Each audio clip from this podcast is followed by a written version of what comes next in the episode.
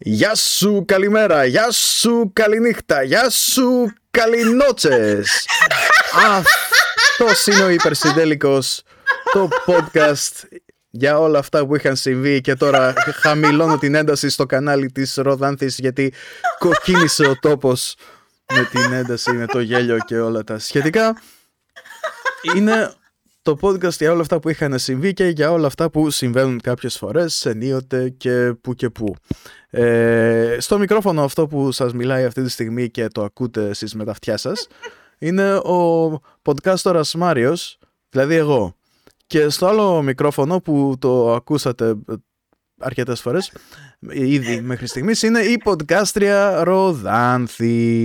Γεια σας! Γεια σου Ροδάνθη, τι Γεια κάνεις; σου Μάριε. Καλά είμαι, εσύ πώς είσαι; Ε, εγώ είμαι καλά, εντάξει είμαι. Είναι το 31ο επεισόδιο, η 31η ηχογράφηση που κάνουμε σε αυτό εδώ το podcast εμείς, εγώ και εσύ. Και έχουμε να Ε. πούμε πράγματα πάλι. Ναι, κατά, έχουμε. την, κατά την προσφυλή μας συνήθεια, όπως Ναι. ε, κάνουμε κάθε φορά που, που ηχογραφούμε ένα podcast. Λοιπόν, Τι περίεργο. ναι, ναι.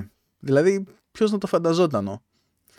ε, το προηγούμενο podcast ε, καθυστέρησε υπερβολικά και αναλαμβάνω εγώ την ευθύνη γιατί πότε δεν είχα χρόνο, πότε δεν είχα ενέργεια για να κάτσω να το μοντάρω. Το είχαμε ηχογραφήσει 8 και 9 Μαΐου νομίζω και Μμ. το έβγαλα στην κυκλοφορία γύρω στις 22 στα, στα podcast Μμ. και μόλις σήμερα 26 Μαΐου στο YouTube. Δεν Οπότε πειράζει. θα είναι σαν αν καταφέρω να το μοντάρω αυτό απόψε και να το κυκλοφορήσω αύριο, θα είναι σαν ένα διπλό επεισόδιο. Έτσι. Ε, τι δώρα σας κάνουμε πάλι ρε κουφάλες. Τι, τι, τι είναι αυτό; Ούτε Patreon να είχαμε ένα πράγμα. Και, και, και, και έχετε όλα, όλα τα πλεονεκτήματα του Patreon χωρίς το Patreon. Τι να σας κάνουμε άλλο; Τι, τι μπορούμε πια να δώσουμε; Τα έχουμε, τα έχουμε δώσει όλα.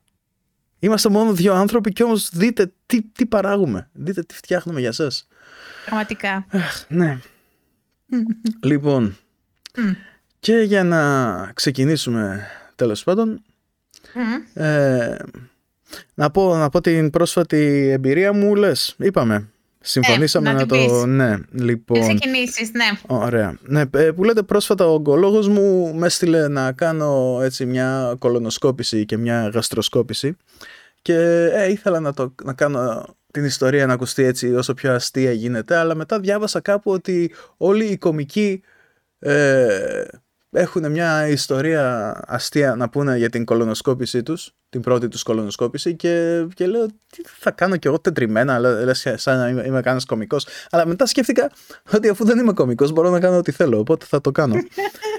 Και τέλος πάντων ε, όπως είπαμε ο ογκολόγος μου με έστειλε εγώ δεν είχα καμιά όρεξη και στα πολύ γρήγορα για ποιο λόγο έχω ογκολόγο επειδή πριν από 18 χρόνια είχα έναν όγκο ε, και Έχουμε ξαναπεί, δεν- αλλά πες το, δεν δεν του πειράζει. πέφτε λόγος, είναι πολύ γρήγορα θα το πω. Τέλος πάντων, αυτός ο όγκος πήρε το αρχίδι μου, το δεξί και ε, έφυγε. Έφυγε με τη... με την ορχεκτομή που έγινε, έκανα κάτι χημειοθεραπείες και τα λοιπά. Ε, ε, όλα εντάξει, από εκεί και ύστερα απλώς γέρνω λίγο προς τα αριστερά τώρα, γιατί δεν, δεν, δεν έχω το άλλο να κάνει ε, την ισορροπία. Ε, Φυσικά όλες οι φράσεις πρέπει να, να αναφέρονται στον ενικό. Δηλαδή, ε, καλά, ναι, ναι, το, το κλασικό, το κλασικό. για τα αρχίδι μου και τα λοιπά Ναι. όλα. Γράφω Είσαι- στο είσαι- αρχίδι μου. Είσαι, είσαι ε, μεγάλο αρχίδι. Σε μένα μιλάς Ναι. στο αρχίδι μου. Ακριβώς. Ναι. ναι. Και τέλος πάντων, ναι, όλα, όλα αυτά τα, τα αστεία. Εντάξει, τον πρώτο χρόνο ήταν αρκετά αστεία, μετά ε, πάλιωσαν. ναι. και, ναι. Τέλος πάντων, εντάξει, πάει αυτό τώρα, αλλά είναι ότι από τότε ε, αναγκαστικά κάθε τόσο χρειάζεται να κάνω διάφορους ελέγχους για να σιγουρευτώ ότι δεν, ε, δεν εμφανίστηκε τίποτα άλλο. Και γι' Όπως αυτόν τον λόγο κάθε έχω άνθρωπος- ογκολόγο. Ναι, όπως και κάθε Ναι. άνθρωπος που έχει περάσει κάποιας μορφής νεοπλασία, έτσι. Οτιδήποτε να είναι αυτό. Από Αυτό. κάτι πολύ μικρό μέχρι κάτι πολύ μεγάλο. Ωραία. Ε, και αυτός ο ογκολόγος τέλος πάντων μου λέει ότι αφού είσαι προχωρημένης ηλικία, στο μεταξύ αυτός είναι πολύ πιο προχωρημένης ηλικία, είναι καμιά τριανταριά χρόνια πιο μεγάλος από μένα. Άντε, μην- Προχωρημένης ηλικίας, λες και είσαι Καλά, δεν, δεν είπα ότι, είπε, το, ότι το είπε έτσι, αλλά είπε ότι αφού πέρασες αυτή την ηλικία, τι, ε, πρέπει λίγο να, να προσέχεις περισσότερο. Ε, τι να κάνουμε, είναι, ε, είναι καθηγητής ο άνθρωπος, τι, τι να, πω, να του πω δεν ξέρεις εσύ, θα, θα ρωτήσω κανέναν στο facebook, τι να κάνω. Όχι, εντάξει. Ναι, ναι. Τι να κάνω, έσκυψα ναι. το κεφάλι και, και πήγα. Και αφού μου είπε ότι αφού θα πας που θα πας, κάνει και μια γαστροσκόπηση να βρίσκεται. που τέλος πάντων θα, θα μπορούσα να αντισταθώ λίγο στην ιδέα, αλλά ε, με, όλα τα, με όλα τα σκατά που τρώω, δεν, θα ήταν, δεν ήταν μια κακή ιδέα τελικά να, να κάνω μια εξετασούλα. Ε, λοιπόν, οπότε υπήρχε μια προετοιμασία. Ε, τρεις μέρες πριν υπήρχαν κάποια φαγητά τα οποία δεν έπρεπε να πλησιάσω. Λαχανοντολμάδες ε, να φανταστώ. Τι; Λαχανοντολμάδες. Λαχανοντολμάδες να φανταστώ δεν έπρεπε να φας. Ε, δεν μου τα λέει με τα φαγητά. Η, λίστα δεν είχε τα φαγητά, είχε τα συστατικά. Λάχανο. Ε, το ρύζι ήταν μέσα, τα, τα φρούτα και τα λαχανικά δεν ήταν. Οπότε ναι, λάχανο ήταν εκτός. ναι. Ε, λοιπόν, και μετά την τελευταία μέρα και την ίδια μέρα ε, είναι μια, μια σκόνη που τη διαλύεις νερό και έχει μια, μια γεύση σαν ένα γλύφι σπάτωμα νοσοκομείου. Ε. Και τέλος πάντων, εντάξει, τα, τα, νοσοκομεία καλά είναι έτσι και τα, καθα, και τα πατώματά τους μπορεί να είναι πεντακάθαρα. Αλλά δεν είναι για να τα γλύφεις, θέλω να πω. Και ναι. δεν, ήταν, δεν ήταν ωραία εμπειρία αυτό το συχαμένο το ζουμί. Ε, αλλά είναι ότι σαδιάζει τελείως ρε παιδί μου. Δεν, δεν, ναι. αφήνει, δεν αφήνει ίχνος. Ε, ναι, είσαι, ναι, μόνο, μόνο νερό αδειάζεις μετά. Λοιπόν, οπότε πήγα στο νοσοκομείο. Μου είχαν πει εξ αρχής ότι θα πρέπει να έρθει άνθρωπος να σε πάρει. Δεν είσαι για να οδηγήσεις, δεν είσαι για, για τίποτα, για πουθενά. Ε, λοιπόν, εγώ ήμουν λίγο στρεσαρισμένος ε, εκεί πέρα. Ε, μου είχαν ε, πει περίπου πώς θα γίνει. Πρώτα θα πούμε από το στόμα, μετά από πίσω, όπως γίνεται και στις τσόντες τέλος πάντων. Αλλά ε, εγώ θα κοιμόμουν, οπότε δεν, ε, δεν πήρα χαμπάρι. Είναι ειδικό, ειδική κατηγορία τσόντες αυτή. Ναι, βέβαια δεν είναι ότι δεν θα μπορούσαν να μπουν ταυτόχρονα και από τις δύο μεριές. Και αυτό γίνεται στις τσόντες, αλλά είναι ότι αυτοί το κάνουν έτσι. Σταμάτα! Σταμάτα! Ε, ναι, αυτοί είπαν να το κάνουν έτσι. Και Καλά το κάνουνε. Για να μην ε; στρεσάρεται ο οργανισμός. Καλά το κάνουν να το κάνουν ένα μετά το Για να μην στρεσάρεται ο οργανισμός. Ε, ποιος; Εγώ όταν κοιμόμουν η πίεσή μου ήταν στο 6 με 7 από ό,τι μου είπανε. Ε, λοιπόν, τέλος πάντων με πήγανε εκεί πέρα σε ένα μικρό δωματιάκι, είχε ένα κρεβάτι που ήταν και φορείο, ε, τα, τα συνδύαζε, έβγαλα τα ρούχα μου, έβαλα κάτι άλλα που μου δώσανε εκεί πέρα ε, του νοσοκομείου που τα σκίζουν και τα πετάνε και, και τέτοια. Λοιπόν, ξάπλωσα εγώ στο κρεβάτι, άραξα, ήρθε ένας νοσοκόμος, με πήρε με το φορείο, με πήγε στο, στο χειρουργείο, ήρθανε, μου καρφώσαν μια πεταλούδα στο χέρι. Τι ωραία. Δεν πόνεσε πάντως, εντάξει, ευτυχώς. Σου τη βάλανε κάτω ή, με, από τη μέσα μεριά του αγκώνα. Από τη μέσα μεριά του αγκώνα, εντάξει, ευτυχώς οι φλέβες μου φαίνονται ρε παιδί μου και δεν, δεν ζοριστήκαμε. Εντάξει. Αλλά να, τη βάλανε στο δεξί χέρι γιατί τους βόλευε καλύτερα. Γιατί συνήθως για εξετάσεις αίματος, για αιμοδοσία κλπ. Δίνω το αριστερό που η φλέβα ρε παιδί μου είναι, έχει, ξέρω εγώ, τη δική της, ε, είναι οντότητα. Είναι, έχει τη δική της σκιά, είναι ανάγλυφη, είναι, τη βλέπω τώρα και νομίζω ότι μου κλείνει το μάτι. Ε, αλλά εντάξει. Εξαρτάται, εξαρτάται. Δεν υπάρχουν ε, τέτοιες αγκυλώσεις πλέον. Τα βάζουν και στα δεξιά, δεν υπάρχει τέτοιο πρόβλημα. Απλά θυμάμαι εγώ όταν είχαν πάει, είχα πάει να γεννήσουν και δεν να μου βάλουν την πεταλούδα, τη βάζουν πάνω στη, στο χέρι. Ε, εκεί δεν έμπαινε. και έσπασε εκεί φλέβα κιόλας. και με πο... και, ναι, και εκτός από όλους τους πόνους που είχα, είχε και τη φλέβα να πονάει. Υπέροχα. Και της έλεγα, δεν μπαίνει, δεν μπαίνει. Όχι, θα το βάλω. Τι πονακόλα μου. ναι, ναι, ήθελε. Το πήρε προσωπικά και εγωιστικά και μπράβο. Ενώ, ενώ ρε παιδί μου σε, άλλα, σε άλλες περιπτώσεις έρχεται μέσα η νοσηλεύτρια σου λέει με ρωτάει Πώς, από ποια μεριά σε βολεύει, πού νομίζεις ότι έχεις πιο καλή φλέβα, δείξε μου τα mm. χέρια. Δηλαδή δεν, δεν είναι αυτό το εγωιστικό, ναι, ναι. α, εγώ τα ξέρω όλα, εγώ θα σου πω. Mm. Ευτυχώς. Λοιπόν. Δεύτερη φορά ήταν, ήταν καλύτερα. Τη δεύτερη φορά μπήκα μέσα και, και είπα: Λοιπόν, δεν mm. βάζουμε πεταλούδα στο χέρι. Τελειώσαμε. Έτσι. Ναι, ναι, ναι, ήξερες. Όχι, όχι, όχι, ό,τι θέλετε. Εντάξει. Λοιπόν. Ε, τη δεύτερη φορά ήμουν, ναι, ήμουν βετεράνα. Τη δεύτερη φορά ε, ναι, ήμουν. Γεια σας. Γεια Τι θα θέλατε να γεννήσω; Α, πώς να γίνει. Έχω ραντεβού για κυσαρική. Α, παρακαλώ, από εδώ περάστε. Ήταν η πιο ωραία και ξεκούραστη εμπειρία της ζωής μου τη δεύτερη φορά. δεν είχαμε δράματα, δεν, δεν φοβήθηκε κανείς ότι κάποιος θα πεθάνει. Ήταν πάρα πολύ ωραία. Την πρώτη φορά ήμασταν για. Ναι.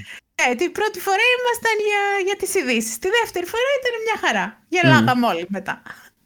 Ωραία. Έχισε. Λοιπόν, αφού με πήραν εκεί μέσα, είχε πολλά μηχανήματα. Εντάξει, είχα, μου είχαν βγάλει τα γυαλιά, δεν έβλεπα τίποτα. Ε, και το μηχάνημα που έκανε pink, που λένε Monty Python. Δεν ξέρω, είχε, είχε πολλά, αλλά χωρίς τα γυαλιά ήταν, ξέρω εγώ, σαν να μην είχε τίποτα. Έβλεπα ότι είχαν κάτι οθόνες και τα λοιπά. Κάνα PlayStation δεν πήρε το μάτι μου, αλλά δεν πήρε και τίποτα άλλο. Ε, Τέλος πάντων, με πήρανε, με, με βάλανε να ξαπλώσω έτσι στα πλάγια, μου βάλανε ένα πιεσόμετρο στο ένα χέρι. Ε, μετά μου βγάλανε τη μάσκα και μου βάλανε μια άλλη πλαστική μάσκα. Μετά μου τη βγάλανε εκείνη την πλαστική μάσκα και μου βάλανε ένα πράγμα που μου κρατούσε το στόμα Και εκεί που λέω ότι εντάξει, ξεκίνησε το BDSM, ε, ήρθε ένας με μια βελόνα, μου την άδειασε μέσα στην πεταλούδα, εκεί με έπιασε μια νύστα, μια ηρεμία και μετά σκοτάδι, ανυπαρξία. Ματικά. Μετά είναι, είναι, ξέρω πώς είναι όταν πεθαίνεις; Ε, ναι. Ε, αυτό. Ε, Τίποτα. Ε, ναι, ναι. Και μετά ξύπνησα και ήμουν σε μια άσχετη αίθουσα, ε, σκεπασμένος με ένα αλουμινόχαρτο έτσι ειδικό. Ε, που προσπαθούσα να συνέρθω ήρθε γιατρός μου είπε όλα είναι πεντακάθαρα ναι, ε, και εντάξει πάω του τα τρίψω στη μούρη του ογκολόγου να μάθει να με ε, ζορίζει και... Εντάξει, είχαν κάνει, γιατί σου είχαν βάλει αλουμινόχαρτο. Ε, ξέρω, είναι αυτοί, αυτές οι κουβέρτες οι ειδικές που βάζουν ε, ε, σε περιπτώσεις ατυχημάτων κλπ. Αλλά είναι ότι mm. μου βάλανε και εμένα. Δεν ξέρω για ποιο λόγο. Είχα το σεντόνι, είχα και αυτό. Εντάξει. Ε, λοιπόν, και τέλος πάντων περπάτησα με συνοδεία, όχι μέχρι το σπίτι βέβαια, γιατί εντάξει, ήταν και μέρα που είχαν απεργία τα λεωφορεία. Α, τι ωραία. Ναι, και, και, και τα τραμ δεν έρχονταν όλα, έρχονταν ένα στα δύο. Ε, Τέλεια. Και, ναι, ναι, ήταν, ήταν πολύ καλά. Δηλαδή για, και για να πάω είχα περπατήσει αρκετά και για να γυρίσω πάλι περπάτησα, αλλά ήμουν οκ. Okay. Και ναι. Βέβαια έκανα ζημιά στον εαυτό μου βέβαια γιατί έφαγα μαλακίες μετά και Α, να, αργότερα είναι τα λάθη. πονούσε, πονούσε το στομάχι μου όλη νύχτα και δεν ξέρω αν ήταν από την κάμερα ή από το από τις τηγανιτές πατάτες με το τσένταρ και, και τις άλλες αηδίες που, που έφαγα. Ε, δεν νομίζω να ήταν η κάμερα. Ε. Νομίζω θα ποντάρω ναι. τα λεφτά μου στο τσένταρ. Τέλος πάντων δεν θα μάθουμε ποτέ, οπότε κράτα τα λεφτά σου. Και τέλος πάντων, εντάξει, το, το, όλο, όλη, αυτή, όλη αυτή η ιστορία δεν είναι για να καμαρώσω ότι έκανα ολική αναισθησία και κολονοσκόπηση κτλ. Είναι παιδιά όσο μπορείτε και όσο σας επιτρέπουν ε, η ε, καλλιτεπληκτική ποιότητα ζωής και η ολιστική προσέγγιση των πραγμάτων να κάνετε προληπτικές εξετάσεις όσο γίνεται περισσότερο. Όσο γίνεται και όσο μπορείτε, ναι. Ναι, γιατί εντάξει, μπορεί να σας γλιτώσουν από σοβαρούς μπελάδες. Και αυτό είναι το, το ζητούμενο. Θα μπορούσα να πω βέβαια όλο αυτό το νόημα χωρίς να να, να σας εξιστορήσω τα ζόρια μου, αλλά ε, τι να κάνουμε. ήθελα να γίνω και λίγο αυτοαναφορικός. Έτσι. Δεν πειράζει, εντάξει. Επειδή, ξέρω εγώ, ε, ε, είμαι, ε, είμαι, είμαι κάτοχος του 50% του podcast. Άμα δεν το εκμεταλλευτώ, δηλαδή τι θα κάνω; Έτσι, σωστά. Α, μπράβο. και τέλος πάντων, Αυτά με τις προληπτικές εξετάσεις και την ολιστική προσέγγιση της ε, κατάστασης. Και... Ρε, τι είναι αυτός ρε; Μισό λεπτό, μισό λεπτό, μισό λεπτό. Εδώ σε αυτό το podcast είμαστε ακριβοδίκοι. Οπότε θα τη διαβάσω ολόκληρη τη δήλωση για να έχουμε μία εικόνα τι είπε ακριβώς. Ναι. Εκπληκτικότερος πρωθυπουργός να τους αιώνες. Λοιπόν, γεγονός ότι στην Ελλάδα ναι, έχουμε πληθωρισμό. Δεν υπάρχει καμία αμφιβολία γι' αυτό. Αλλά είναι ένα παγκόσμιο φαινόμενο. Το κόστος ζωής παραμένει πιο χαμηλό από ό,τι σε πάρα πολλές άλλες ευρωπαϊκές πόλεις και το ίδιο ισχύει και για τις Ηνωμένες Πολιτείες.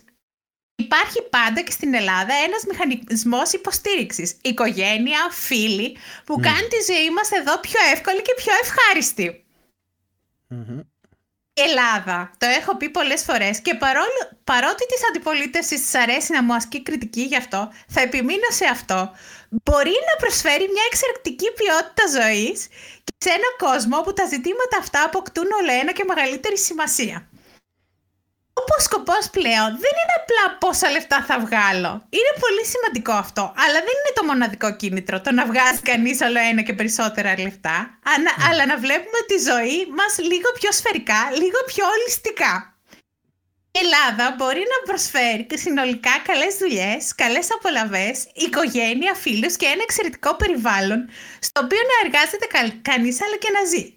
Νομίζω ότι αυτό έχει πολύ μεγάλη σημασία για νέους ανθρώπους οι οποίοι έφυγαν και είναι διατεθειμένοι να γυρίσουν.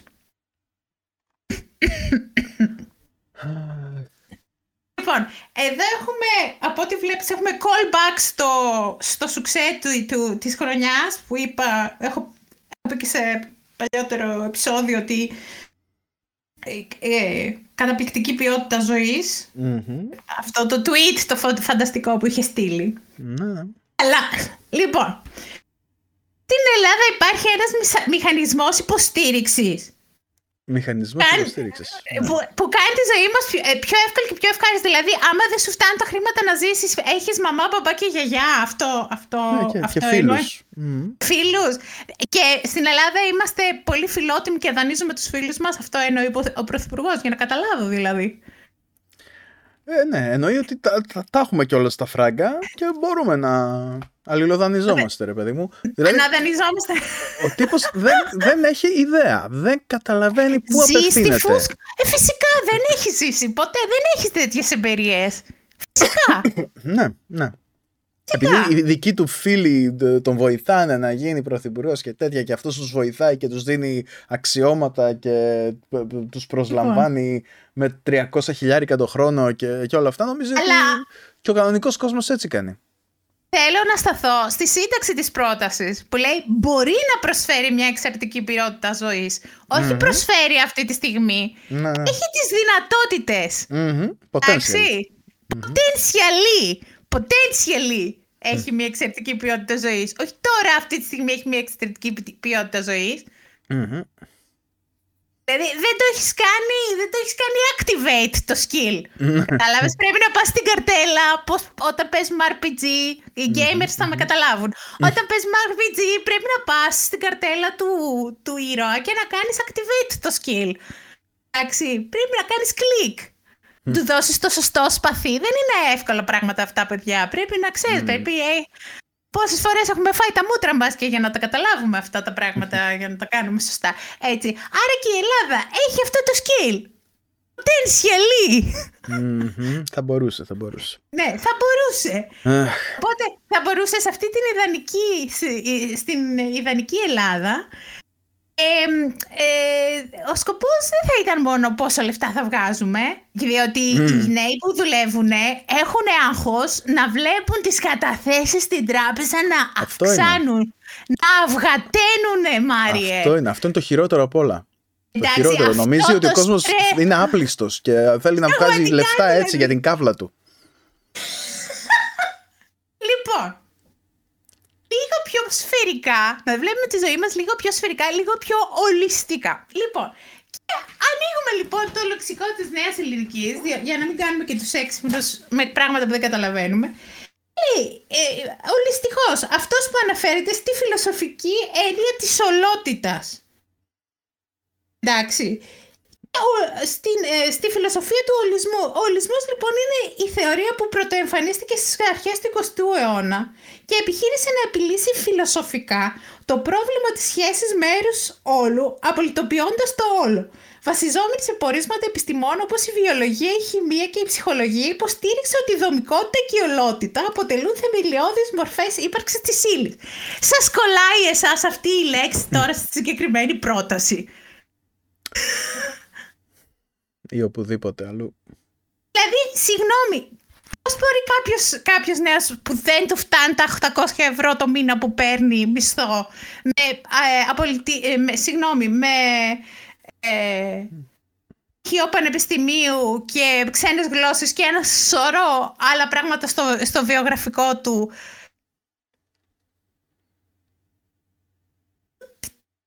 θα κάνω και τα λόγια μου. και εγώ νομίζω ότι χάλασε η κάρτα ήχου μου, ρε. Όχι. Σε ποιο λαό είναι αυτός ο άνθρωπος πρωθυπουργός; Έχει συνέστηση καθόλου; Τι λέει; Ότι, δεν, ότι πρέπει να βρούμε ώρα να κάνουμε γιόγκα. Αυτό μας ε, λέει. Κοίτα, αυτός νομίζει ότι οι νέοι άνθρωποι είναι τα κολλητάρια του γιού του. Αυτό είναι ότι είναι αντιπροσωπευτικό δείγμα. Λοιπόν, η Ελλάδα μπορεί να προσφέρει συνολικά καλές δουλειές, καλές απολαβές. Πάλι, μπορεί. Potentially. Mm-hmm. Κινητικά. Έχει τη δυνατότητα, αλλά τώρα δεν προσφέρει και εκτό ότι δεν τα προσφέρει αυτά, στέλνει στα ΜΑΤ στο, στο Πανεπιστήμιο της Θεσσαλονίκης και χτυπάνε τους φοιτητές που ε, ε, διαμαρτύρονται με, φωτο, με φωτοβολίδες κρότου λάμψης που φεύγουν παράλληλα με το έδαφος και βρίσκουν τους ανθρώπους στο πρόσωπο. Mm. Ο τραυματίας, ε, ο σημερινός, έχασε, έχασε δόντια και την ακοή από το ένα αυτί του. Για ποιο λόγο; Και άδικο να είχε. Ας, ας, ας, σου, δώσουμε, ας σου δώσουμε το... Ε, benefit of the doubt που λένε και στο χωριό μου. Ας, ας υποθέσουμε ότι έχεις δίκιο ρε παιδί μου και ότι έπρεπε να στείλεις τα μάτια και να, και να αντιμετωπίσουν αυτό το κόσμο ο οποίος είχε χίλια τέκατο δίκιο να βγει να, να διαμαρτυρηθεί. Mm-hmm. Είναι τάξη καταστολής να, να ε, ε, εκτοξεύεις φωτοβολίδα κρότου λάμψης στο πρόσωπο ενός διαδηλωτή; Θέλεις δηλαδή να έχεις νεκρούς. Αυτό, αυτή είναι η επιθυμία σου. Για να, για να αισθάνονται κάποιοι πενηντάριδες και εξιντάριδες ασφαλείς. Α, πήγανε τα μάτια, τα σκοτώσαν τα κολόπεδα, οπότε εγώ αισθάνομαι ασφαλής. Ναι. Τι τελικά βαράτε; Για ποιο λόγο τόση ένταση; Ακριβώς. Δεν έχω καταλάβει, δεν έχω καταλάβει. Δεν έχω καταλάβει. Ε, τα, σχόλια στα, τα σχόλια στα social media, Μαρία, είναι ότι το, ο φοιτητής που διαμαρτυρόταν είχε piercing. Πότε είναι αλήτης. Καταλαβες. Σι, ποια σωσ... Σιγά. Καταλαβες. Ε, ε, ε, έτσι λέγανε. Ναι. Ωχρε, καλά που δεν τα διάβασα. Πω, πω. Που δεν τα διάβασα. Αυτά και piercing. Οπότε ήταν αλήτη και καλά έκανε και την έφαγε στη μούρη. Δεν θα έπρεπε να είναι εκεί γιατί είχε piercing. Piercing ίσον αλήτη. Αυτά, είναι, αυτά τα λένε, ξέρω εγώ, οι θίτσες που μαζεύονται και, και πίνουν εκεί πέρα το, το, τα καφεδάκια τους και πλέκουν και, ε, και τέτοια. Όχι, δεν είναι για να τα λες φωναχτά σε άλλους ανθρώπους και να τα διαβάζει όλος ο κόσμος. Δεν ξέρω. Δεν ξέρω, δεν... Ε, Πώς... Είναι το επόμενο, να, βγάλει, να, να βγάλεις και κανένα τάγκ στο δρόμο; Δεν ξέρω τι άλλο έχει μείνει δηλαδή. Ναι, πλησιάζουν εκλογές, έτσι. Ναι. Δηλαδή αυτά, αυτά είναι κινήσεις ε, χαϊδέματος ε, της δε, δεξιάντζας. Ποιες δεξιάς; Τη- Τσάκρας δεξιάς. Ε, ναι, εντάξει. Το, αυτόν τον... Ε, ε, πώς το λένε... Τάξη, ασφάλεια, ησυχία και, και τέτοια πράγματα. Να διαμαρτύρεστε, αλλά να μην μας ενοχλείτε όσο το, όσο το κάνετε. Ναι, ναι, ναι. Δεν γίνεται να διαμαρτυρηθείτε με τέτοιο τρόπο που να μην ενοχλεί κανέναν.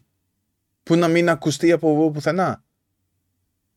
Πώς θα γίνει ρε παιδιά, γιατί μας ενοχλείτε με τις διαμαρτυρίες σας; Ε, αφού μας ενοχλείτε, δεν πειράζει, να σας αντιμετωπίσουμε και με Εν τω λίγη μεταξύ, βία. δεν φτιάχ, δεν φτιάχνουν και ό,τι πρέπει να φτιαχτεί. Χαλάνε και όσα πράγματα λειτουργούν. Θυμάστε στο πρωί προηγούμενο επεισόδιο που λέγαμε για το χαμόγελο του παιδιού και πόσες τρύπες καλύπτει που δεν καλύπτει το κράτος; Ε, ψηφίσανε τώρα ένα νόμο που ε, το μόνο πράγμα που δεν έλεγε ο νόμος είναι ότι α, θέλουμε το χαμόγελο του, του παιδιού να κλείσει. Να, φωτογραφικός νόμος, ε. Ε, Κάπως έτσι. Ότι πρέπει να έχει συγκεκριμένα τετραγωνικά η κουζίνα κάθε σπιτιού που φιλοξενεί παιδιά. Ε, ότι πρέπει να υπάρχει γιατρός ε, που είναι μόνιμος υπάλληλος μέσα στο... Δηλαδή, αντί αυτό που κάνει το χαμογέλο του παιδιού είναι να έχει δομές που να βγάζει παιδιά από την έννοια του ιδρύματος. Δηλαδή, ζουν σε, σε χώρους που είναι κανονικά σπίτια. Δεν έχουν την έννοια του ιδρύματος, ρε παιδί μου. Μμ. Έτσι, Αυτοί όχι, να είναι ιδρύματα. Και φυσικά από τον νόμο εξαιρούνται και τα δημόσια, και τα δημόσια ε, ιδρύματα και, και τα εκκλησιαστικά. Να. Εκκλησιαστικά. Ταντανταν. Για ποιο λόγο, δεν έχω καταλάβει. Τι τόσο, γιατί τέ- τέτοια εμπάθεια. Μμ. Παίρνει το ψωμί από το στόμα. Δηλαδή, να πω ότι, α- ότι απορροφούσε κρατικά κονδύλια να πω στον κόρακα. Αλλά αφ- αφού είναι ιδιωτικός οργανισμός, τον ελέγχει συνέχεια. Του δίνεις και έξι μήνες να συμμορφωθεί. Αυτό είναι το πιο, το πιο κουφό. Ότι ψηφίζω ένα νόμο, να καλά έκανες και το ψήφισες. Έχεις σούπερ πλειοψηφία στη Βουλή και δεν υπάρχει περίπτωση να, να σε αμφισβητήσει κανείς. Δίνεις τον άλλον έξι μήνες να συμμορφωθεί. Πώς θα το κάνει αυτό; Μμ. Αυτά. Ναι. Ναι. Καταπληκτική ποιότητα ζωής, ολιστική, ολιστική, ε, ε, ολιστική θέαση της, ε, της ε, Ναι, παιδιά, να τα, καθημερινότητας. τα παρατήσουμε όλα να γυρίσουμε. Ολιστική άποψη να παρατήσω. Γυρίστε πίσω στην Ελλάδα για τις δυνατότητες που έχει. Μμμ. Ναι, νομίζω ότι εντάξει, είναι, είναι λογικά, λογικά τα αιτήματα. Ποιος το έχει πει αυτό το ψέμα ότι είναι νέοι διατεθειμένοι να γυρίσουν πίσω στην Ελλάδα; Δεν ξέρω, δεν ξέρω. Γιατί δεν, δεν το έχω, δεν το έχω ακούσει πουθενά εγώ αυτό. Ε, ναι, καλά. Και εγώ δεν είναι ότι ε, συναναστρέφομαι με κόσμο τέλος πάντων και τα λοιπά, αλλά μου φαίνεται πάρα πολύ περίεργο. Δηλαδή, εντάξει, κοίταξε. Ε, να καταλάβω ότι κόσμος που είναι στο Παρίσι και έχει μπουχτίσει με την γραφειοκρατία και κάποιες καταστάσεις και τα λοιπά να θέλει να φύγει από εδώ, ναι, αλλά για να θέλει να γυρίσει, ναι, εντάξει. Μμ. Έχω, έχω κάποιες αμφιβολίες. Δηλαδή το, το ζουμί της, ε, της δήλωσης ποιο ήταν ότι ελάτε πίσω στην Ελλάδα εδώ σας δανείζουνε εκεί που είστε δεν σας, δεν σας δανείζουνε. Τι τέτοιο βγαίνει σαν νόημα αυτή η δήλωση. και, να, κα- Ξέρω, είναι, και να κάνετε πιο πολύ γιόγκα. Είναι ότι ε, Τη ζωή σας πιο ολιστικά. Τι, να ξυπνάμε το πρωί και να πίνουμε σμούθι. Τι, ποιος, δεν έχω τα... έχετε τους ε, φίλους που μπορούν να σας δανείσουν.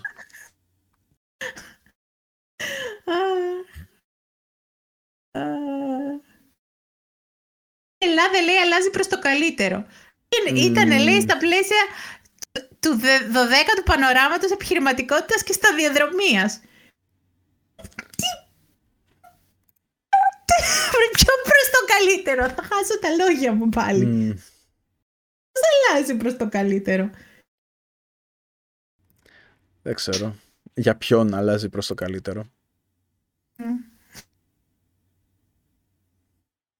Για τη ΔΑΠ. Για κάποιον, ναι. Γιατί ΔΑΠ, δεν έχασε στις εκλογές. Διαβάζεις λάθος αποτελέσματα, ε, Μάρια. Πέρι στο στόμα θα σου βάλω. Οχ. Ε, γιατί; Κάτσε, δηλαδή, τι; Σύμφωνα με τη ΔΑΠ κέρδισε. Α, σύμφωνα με τη ΔΑΠ. Α, οκ. Okay. Σε παρακαλώ. Εντάξει. Και ξέρεις ποια είναι η, η αντίδραση; Ποια είναι; Από του χρόνου, από του χρόνου καταργούνται όλες οι, οι... Α, οι φοιτητικές παρατάξεις. Οι φοιτητικές παρατάξεις, ναι. Δημοκρατία. Τι ωραία δημοκρατία. Εγώ έχω μία απορία βασική. Αν καταργηθούν οι φοιτητικές ε, παρατάξεις, η ΔΑΠ μπορέσει να οργανώσει εκδρομή για τον Πάνσκο; Εγώ αυτή την, αυτό το άγχος έχω. Αν θα μπορέσει να, να οργανώσει εκδρομή για τον Πάνσκο. Τι αυτή είναι, αυτή είναι η, η βασική τους λειτουργία στα πανεπιστήμια. Κάτι άλλο δεν τους είχα να κάνουν. Δεν ξέρω. Και να μου κλέβουν τις σημειώσεις και να βάζουν πάνω το αυτοκόλλητό τους να το τις πουλάνε για δικές τους. Αυτά.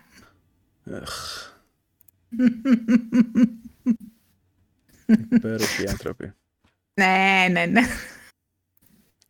Είναι η ολιστική θεώρηση. Συντηρητική ζωής. Λοιπόν, τέλος πάντων, πάμε παρακάτω. Ε, Λοιπόν, Είχαμε... Ναι. Ναι. ναι, ναι, ναι, όχι, θέλω να πω, πιάσαμε, πιάσαμε τον ε, ολιστικό τύπο που παριστάνει τον ε, Πρωθυπουργό. Ε, πιάσαμε και την επίθεση στο νοσοκομείο. Τι έχει συνέχεια; Νοσοκομείο. Στο νοσοκομείο είπα, στο πανεπιστήμιο εννοούσα, συγγνώμη. Φύγε από το νοσοκομείο, τέλος στο νοσοκομείο. Εγώ πιο πολύ στα νοσοκομεία συχνάζω παρά στα πανεπιστήμια. Κούκλε που αράζεις; Στα νοσοκομεία. λοιπόν, Σάββατο 14 Μαΐου λοιπόν έγινε ο ε, τελικός της Eurovision για το 2022 ο οποίος είναι ένα πανηγυράκι και το ξέρουμε και μην το παίρνετε και πολύ στα σοβαρά. Έδισε η Ουκρανία. Εμένα προσωπικά μου άρεσε το, το ε, τραγούδι. Είχε και μερικά πολύ ωραία τζέρτζελα, όπως της, ε, της Μολδαβίας, του Ηνωμένου Βασιλείου. Ε, γενικότερα ήταν μια πολύ, πολύ ευχάριστη βραδιά για, για να περάσεις και να κάνεις πλάκα και να φας τα πατατάκια σου, εν πάση περιπτώσει. Δεν, δεν, είναι, δεν είναι διαγωνισμός τραγουδιού. Κανένας σοβαρός μουσικός δεν λέει «Α, έχω τραγουδήσει στη, στο, στην τάδε στην, και στην τάδε και στην τάδε μεγάλη αίθουσα, μεγάλη... Ε, ε, έχω, έχω ε, τραγουδίσει με την τάδε ορχήστρα, έχω κερδίσει και την Eurovision. Δεν είναι διαγωνισμός τραγουδιού σοβαρός που τον, που τον λαμβάνουν, λαμβάνουν υπόψη τους οι μουσικοί. Ε, τέλος πάντων, στην Ελλάδα, το τελικό για την ΕΡΤ ε, σχολίαζε ε, η Μαρία Κοζάκου και ο Γιώργος Καμπουτζίδης. Ε, όταν έφτασε η στιγμή που παρουσιάστηκε το τραγούδι της Σουηδίας, ε, ο, ο Γιώργος Καπουτζίδης είπε ότι Συγγνώμη, είδατε λέει δεν σχολιάζω σήμερα κύριος γιατί λέει στην, ε, στην ε, βραδιά του ημιτελικού κάτι είπα για το τραγούδι της ε, Σουηδίας και μου έστειλαν ε, ένα μήνυμα, ένα σχόλιο ότι είμαι κακιά αδελφή. Που αδελφή είμαι, αλλά δεν είμαι κακιά και καλή είμαι και έξυπνη και επιτυχημένη. Λοιπόν, ε, τι ήταν να το πει αυτό; Mm. Έγινε το σύστριγκλο στα σχόλια την άλλη μέρα. Ε, και τι είναι αυτά που λέει και τι, και τι ε, ε, εκφράσεις χρησιμοποιεί και ακούνε και παιδιά και ε, πω πω την τροπή για την δημόσια τηλεόραση ε, και όλα αυτά τα πράγματα. Λοιπόν, τροπή δεν είναι λέξεις. Λέξεις υπάρχουν για να εκφράσουν κάτι. Ντροπή είναι η υποκρισία. Να κάνεις σαν να μην ξέρεις ότι, ότι συνήθως αυτές οι λέξεις χρησιμοποιούνται για να ε, χαρακτηρίσουν τους γκέι, για να αναφερθούν στους γκέι. Θεωρώ το, το σχόλιο πάρα πολύ έξυπνο, γιατί αν, σε, αν σε χαρακτηρίσει κάποιος με μία λέξη και γυρίσεις και του πεις «Ναι, αυτό είμαι», τότε του αφαιρείς, τον, τον, τον ξεδοντιάζεις, πώς να, πώς να σου πω. Δεν, του... Ε, ε, του αφαιρείς την, την ικανοποίηση ότι σε, σε, σε πλήγωσε. Το έχω ζήσει αυτό, Μάριε. Μου λέγανε, είσαι φυτό. Ε, και γίνανε και τους έλεγα, ναι, είμαι φυτό. Και. Οπότε, άμα εσύ αποδέχεσαι τον όρο τον οποίο σου προστάπτουν, ο άλλος δεν, δεν έχει που να πάει. Mm-hmm. Δεν, δεν, υπάρχει, δεν υπάρχει πλέον κάτι να σε, να σε πληγώσει. Αλλά ναι, είναι πολύ ενδιαφέρουσα, είναι πολύ ενδιαφέρον, συγγνώμη, ο, συνδυα... ο συνδυασμός των λέξεων. Κακιά αδελφή. Δηλαδή αυτό το στερεότυπο ότι οι γκέι άνθρωποι είναι εκ προημίου ε, κακοί και πονηροί και ε, έχουν ε, σκοτεινούς σκοπούς, ότι δεν είναι ευχαριστημένοι με τίποτα, ότι έχουν αποθυμένα και όλα αυτά. Ε, όχι, δεν είναι έτσι.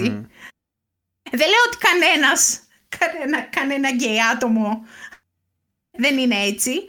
Αλλά δεν είναι εκ προημίου έτσι. Δεν είναι εξορισμού έτσι. Λοιπόν, ε, και... και... Α, το βρήκα. Λοιπόν, και έκανε μία ανάρτηση ο ε, κύριος ε, ε, Δημήτρης Παπα-Νικολάου, ο πρώην μπασκετμπολίστας, στο Instagram και έγραψε ότι ο κύριος Καπουτσίδης μου είναι πολύ συμπαθής και θέλω να πιστεύω και για ευνόητους προσωπικούς λόγους ότι είμαι αντιρατσιστής ως εκεί που πάει και σέβομαι τη μοναδικότητα του καθενός. Αν με καλέσουν σε 100 εκπομπές θα μιλήσω 100 φορές για ένα θέμα σοβαρό που μπορεί να βελτιωθεί και όποιος θέλει να το δει καλός, όποιος δεν θέλει αλλάζει κανάλι τόσο απλά. Αν με καλέσουν όμως να σχολιάσω έναν αγώνα μπάσκετ, θα σχολιάσω τον αγώνα μπάσκετ και θα μείνω σε αυτό. Επίσης, ποτέ δεν αυτοπροσδιοριζόμαστε με τους όρους έξυπνοι ή πετυχημένοι. Υπάρχει κόσμος, π.χ., που γεννήθηκε με νοητική στέρηση και δεν έχει αυτή την ευκαιρία. Ε, λοιπόν, mm, mm. κοινώ ε, σκάσε η κολύμπα ένα πράγμα. Δηλαδή, ε, ε, με πιο πολλές λέξεις.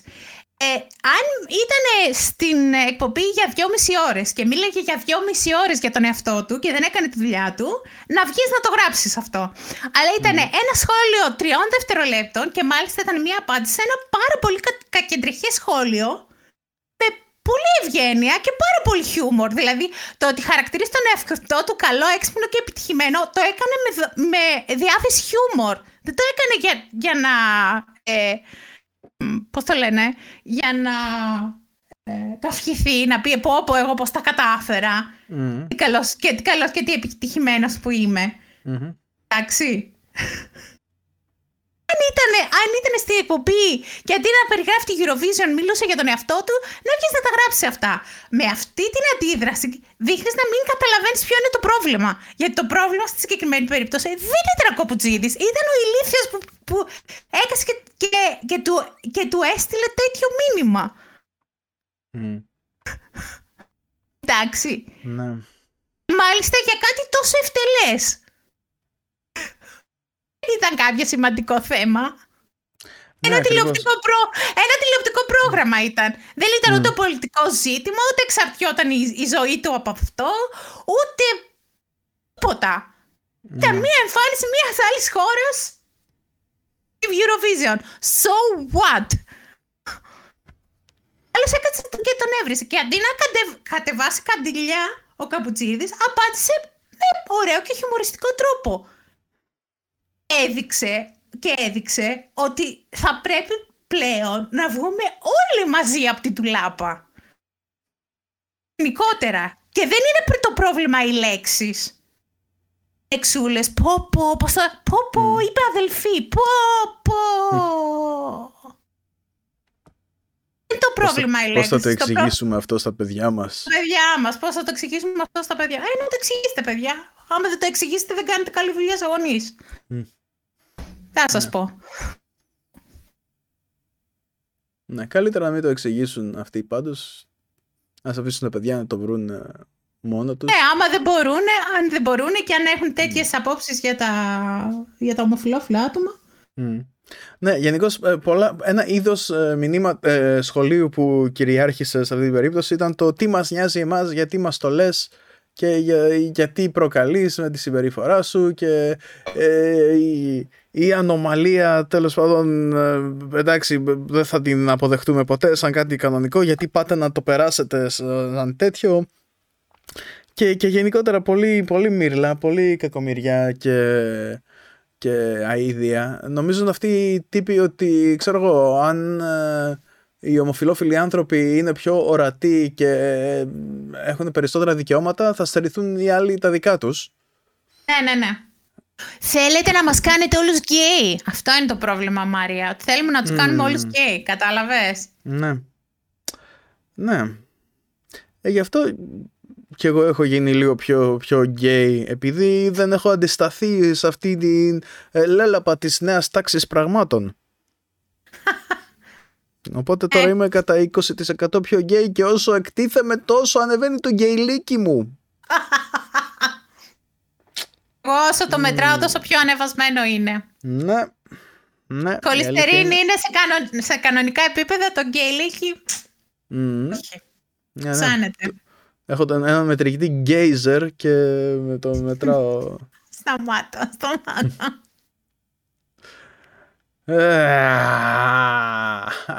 Γιατί μας τον δείχνετε, γιατί μας τον προβάλλετε και κουραστήκαμε. Λες και, και, λες και τους, τους κάθεται στο σβέρκο ή, ή υπάρχει ε, βάρος τους ας πούμε. και, Έχω καταλάβει. επίσης, και επίσης τι μας νοιάζει εμάς λέει αυτός λες και εμάς μας νοιάζει που δεν το νοιάζει αυτόν. Ούτε με, με εμάς μας, νιά, μας νοιάζεις Ναι, δηλαδή, εσύ. και τι μας λες ρε φίλε ότι δεν σε νοιάζει; Στα αρχίδια μας. Αγαμί σου, τράβα, τράβα μέσα στη σπηλιά σου να πούμε και κάτσε εκεί πέρα. Τι- Γιατί μας λες τη γνώμη σου; Ποιος, να καταλάβω, ε, να ρωτήσω κάτι. Ποιος τους αρέσει; Η Παλαιοσπύρου δεν τους αρέσει. Ο Καπουτσίδης δεν τους αρέσει. Ο ένας δεν τους αρέσει. Ο δε- δεύτερος δεν τους αρέσει. Ο τρίτος δεν τους αρέσει. Ποιος τους αρέσει; Τους αρέσει, ξέρω, κάποιος που ταιριάζει στα γούστα τους. Κάποιος που έχει Κανένας πολλά δεν ταιριάζει. παιδιά. Κάποιος που έχει πολλά παιδιά, που τα βαφτίζει στην εκκλησία και που... Συγγνώμη. Και που είναι καλός χριστιανός. Βασίλης Πανούλης. Τέλος πάντων, ναι. Δεν, δεν μου έρχεται κανένας άλλος στο μυαλό. Ε. Που, να έχει, πο- που να έχει πολλά παιδιά. Που να έχει περισσότερα. ναι. Έχω Ε, χάσει το εντάξει. μέτρημα. Να είναι καλά Ελπίζω ο να θυμούνται τα άνθρωπος. ονόματά τους. Τέλος πάντων, ναι. Φυσικά τα θύματα, σταμάτα κι εσύ. Ε, λοιπόν, εντάξει, εντάξει. Ε, παιδιά, άμα σας ενοχλεί, στα αρχίδια μας. Όλα καλά. Δεν μας Ναι, ποιος, καλά. ποιος, σας- ποιος σας ρώτησε; Ε, τι μας νοιάζει εμάς η άποψή σας; Άι, δρόμο, δρόμο. Κάτσε στο σπίτι σου άμα δεν θες να βλέπεις άλλους ανθρώπους. Αυτό Είναι η είχα να πω. δημόσια τηλεόραση και την πληρώνει, κατάλαβες. Και εγώ την πληρώνω και θέλω να βλέπω γκέι.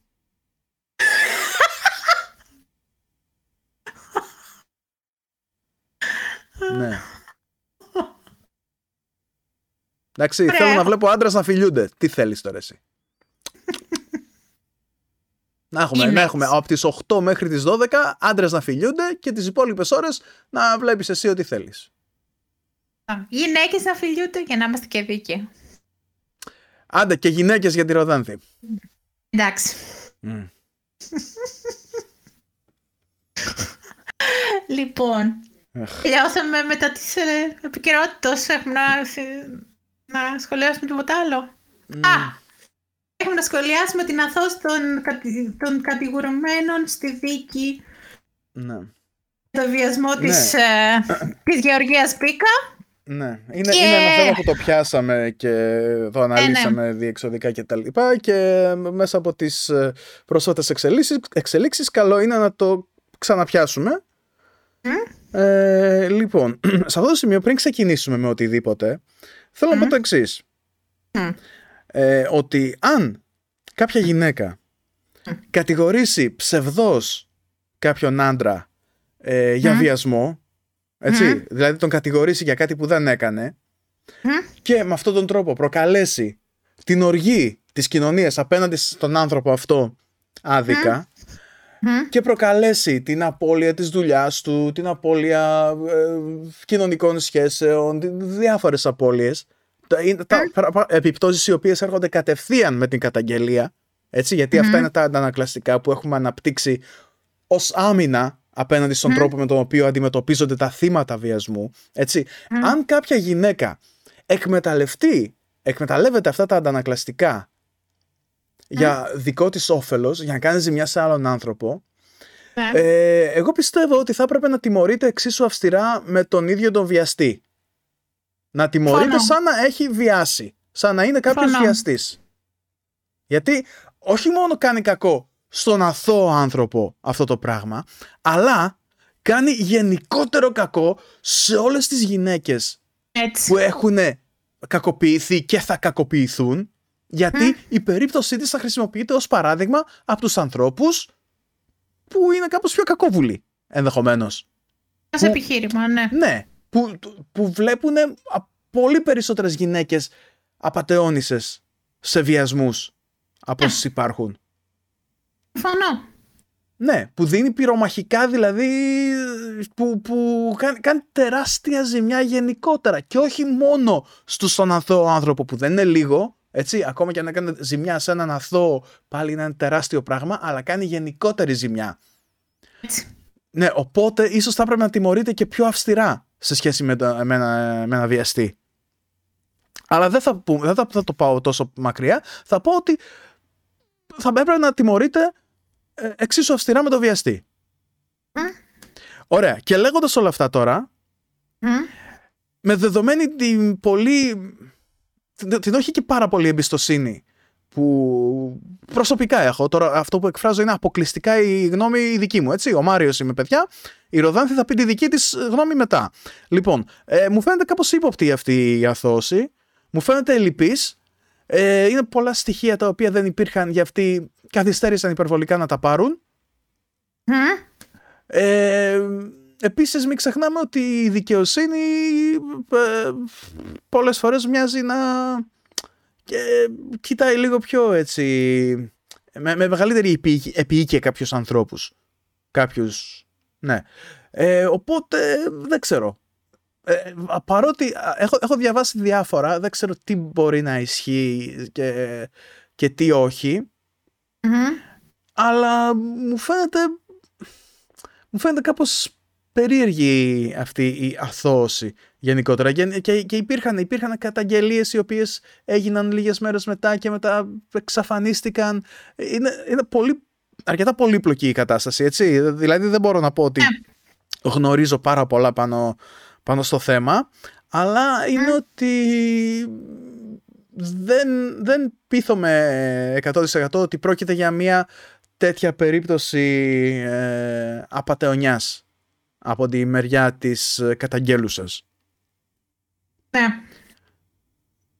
Αυτά είχα να πω εγώ. Τώρα για πες τα δικά σου. Δεν να δεις. Ε, εγώ θα πω το μόνο ένα ε, πράγμα. Καταρχάς δεν έχουμε ε, πρόσβαση στην, ε, στην δικογραφία ούτως ή άλλως, οπότε δεν, δεν μπορούμε να έχουμε ε, άποψη. Αλλά, αν, για παράδειγμα, γίνει ένας φόνος μέσα σε ένα ποτάμι, είναι το, το πτώμα μέσα σε ένα ποτάμι, έρθει και έρθει η, η αστυνομία και η ιατροδικαστική υπηρεσία να συλλέξει το, το πτώμα μετά από 18 ώρες, όπως καταλαβαίνετε, επειδή είναι και σε, μέσα σε νερό, δεν θα βρει τίποτα πάνω σε αυτό το πτώμα, ούτε DNA, ούτε τίποτα. Πολύ Έτσι. Ε, το ίδιο πράγμα έχει γίνει και εδώ.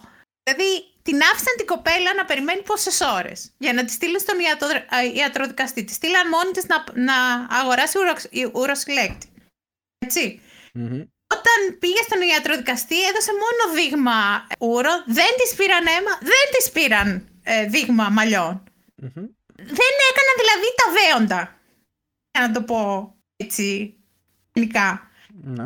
Οπότε τα στοιχεία τα γενετικά ήταν πάρα πολύ ελλειπή. Λογικό και επόμενο είναι όταν, φτάσει, όταν φτάσουν αυτά τα στοιχεία μπροστά, στον, ε, ε, μπροστά στο δικαστήριο μην είναι, να μην είναι δυνατόν να καταδικαστούν οι κατηγορούμενοι. Τώρα, πού είδε το βρήκε ο εισαγγελέα στο τροχαίο που είπε ότι οι που έχουν γίνει από, το, από τροχαίο και άλλες ιστορίες φαντασία δεν μπορώ να ξέρω. Η προσωπική μου άποψη είναι ότι η συγκεκριμένη κοπέλα δεν ξύπνησε ένα, το πρωί, ας πούμε, της πρωτοχρονιάς και είπε mm-hmm. να κατηγορήσω αυτά τα άτομα». Ναι, ναι, ναι. Αυτά.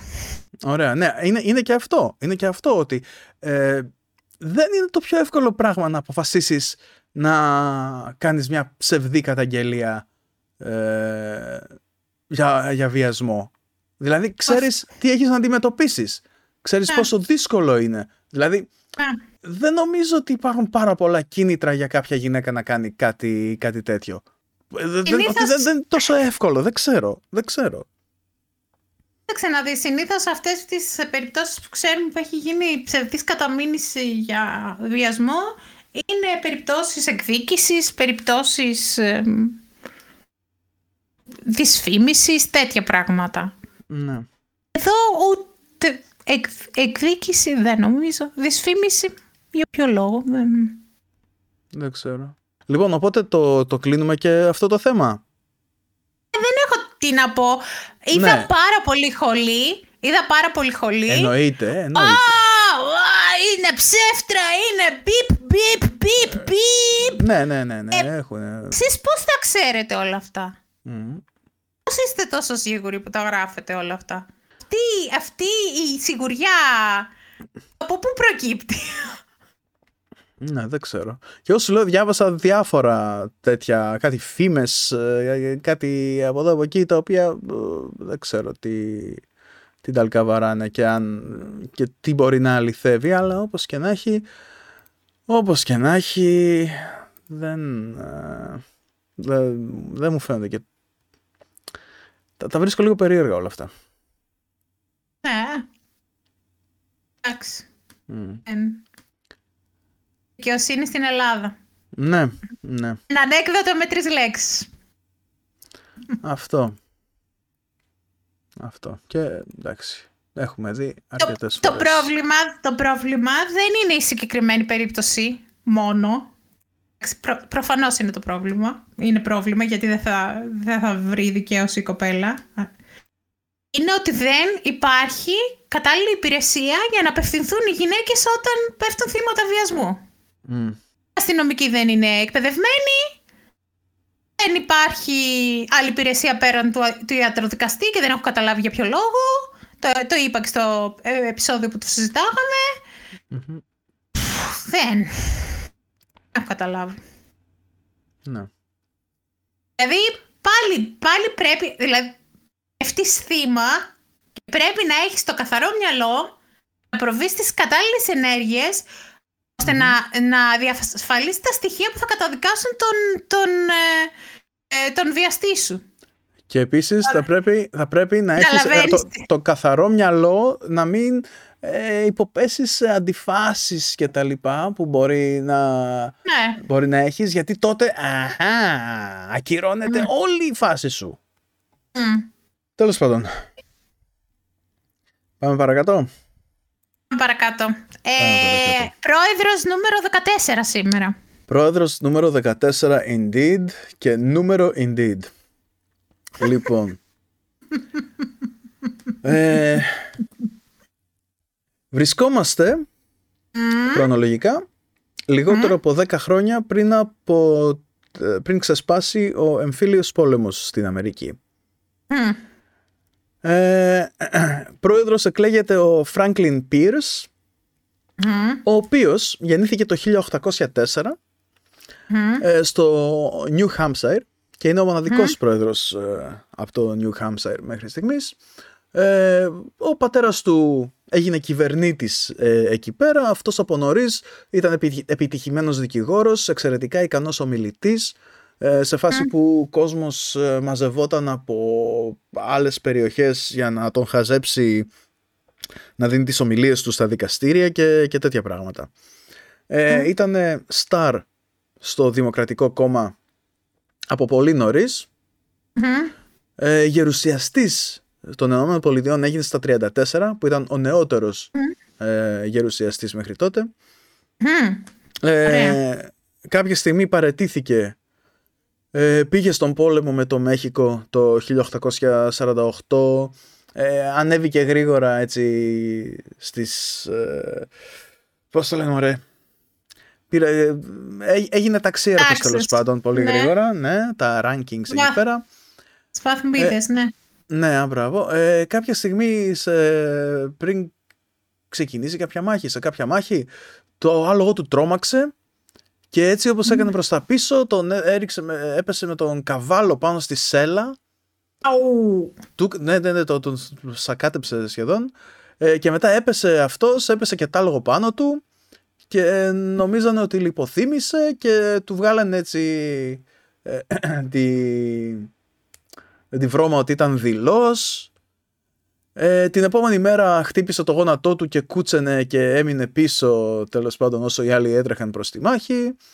Μια άλλη φορά λιποθύμησε από τον πόνο στο πόδι και κάποια άλλη φορά είχε αναγκάστηκε να μείνει στη σκηνή του γιατί είχε διάρρεια.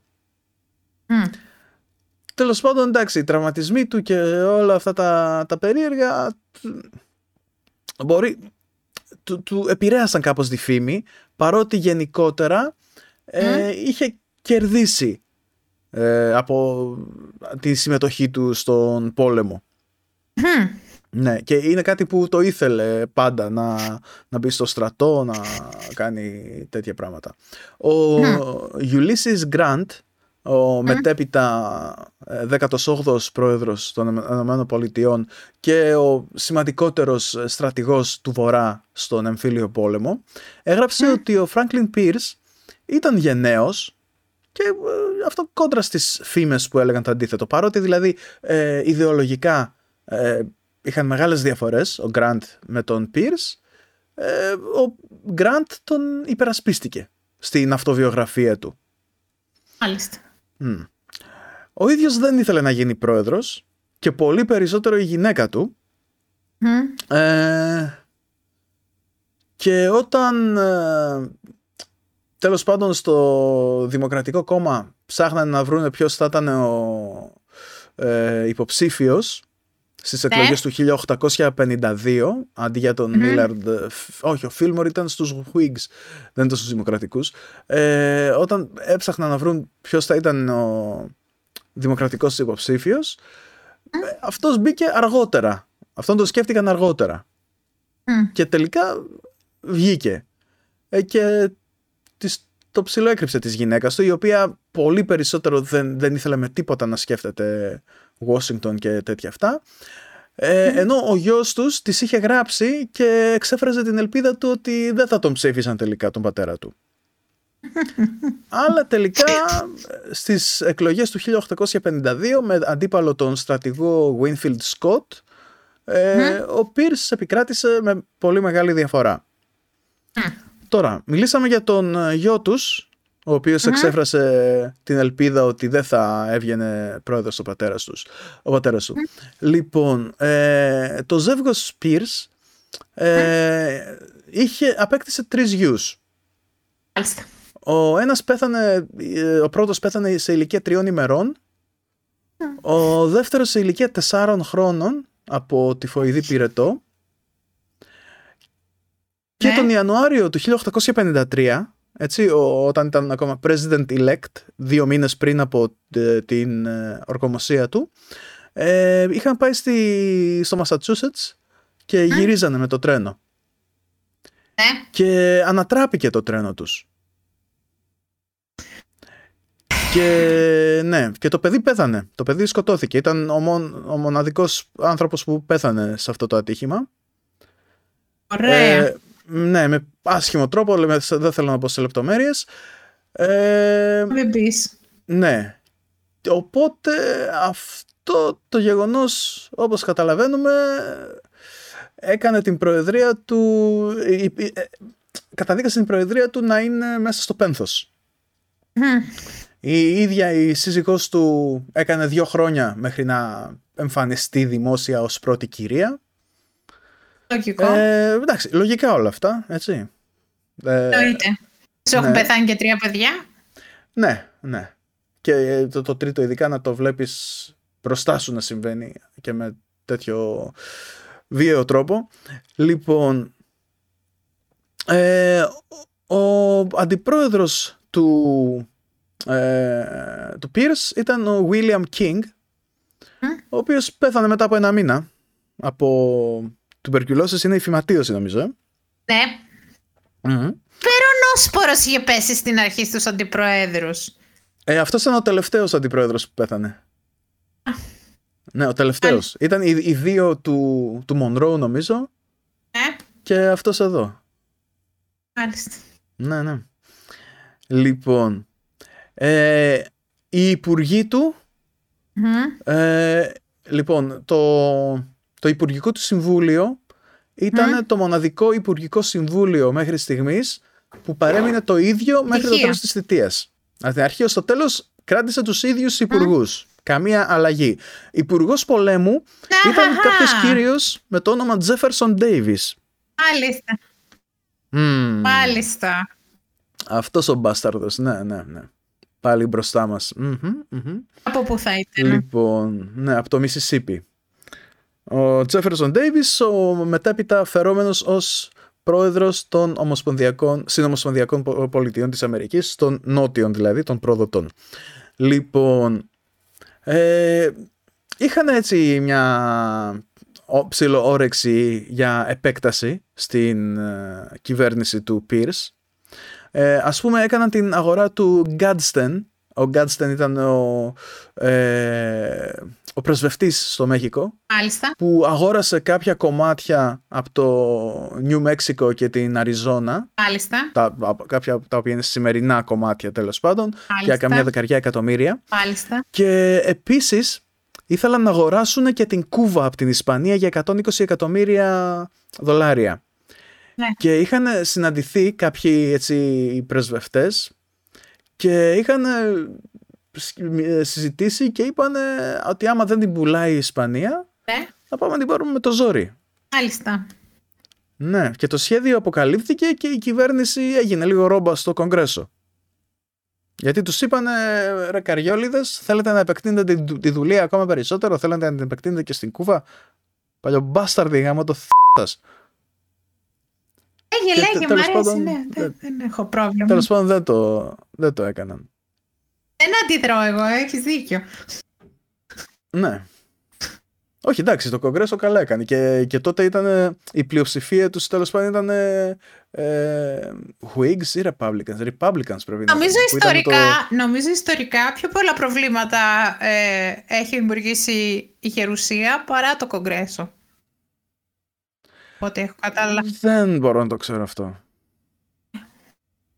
Είδες τι έγινε τώρα αυτή τη βδομάδα με το, με τα, το βλαμμένο που πήγε και σκότωσε τα παιδάκια στο Τέξας, το είδες; Ε, κάτι πήρε το μάτι μου. Ε, λοιπόν, υπάρχει ένας νόμος για να, υπάρχει, να υπάρχουν τα λεγόμενα background check που θα ναι. χρειάζεσαι βεβαίωση ε, ψυχικής υγείας για να αγοράσεις όπλο.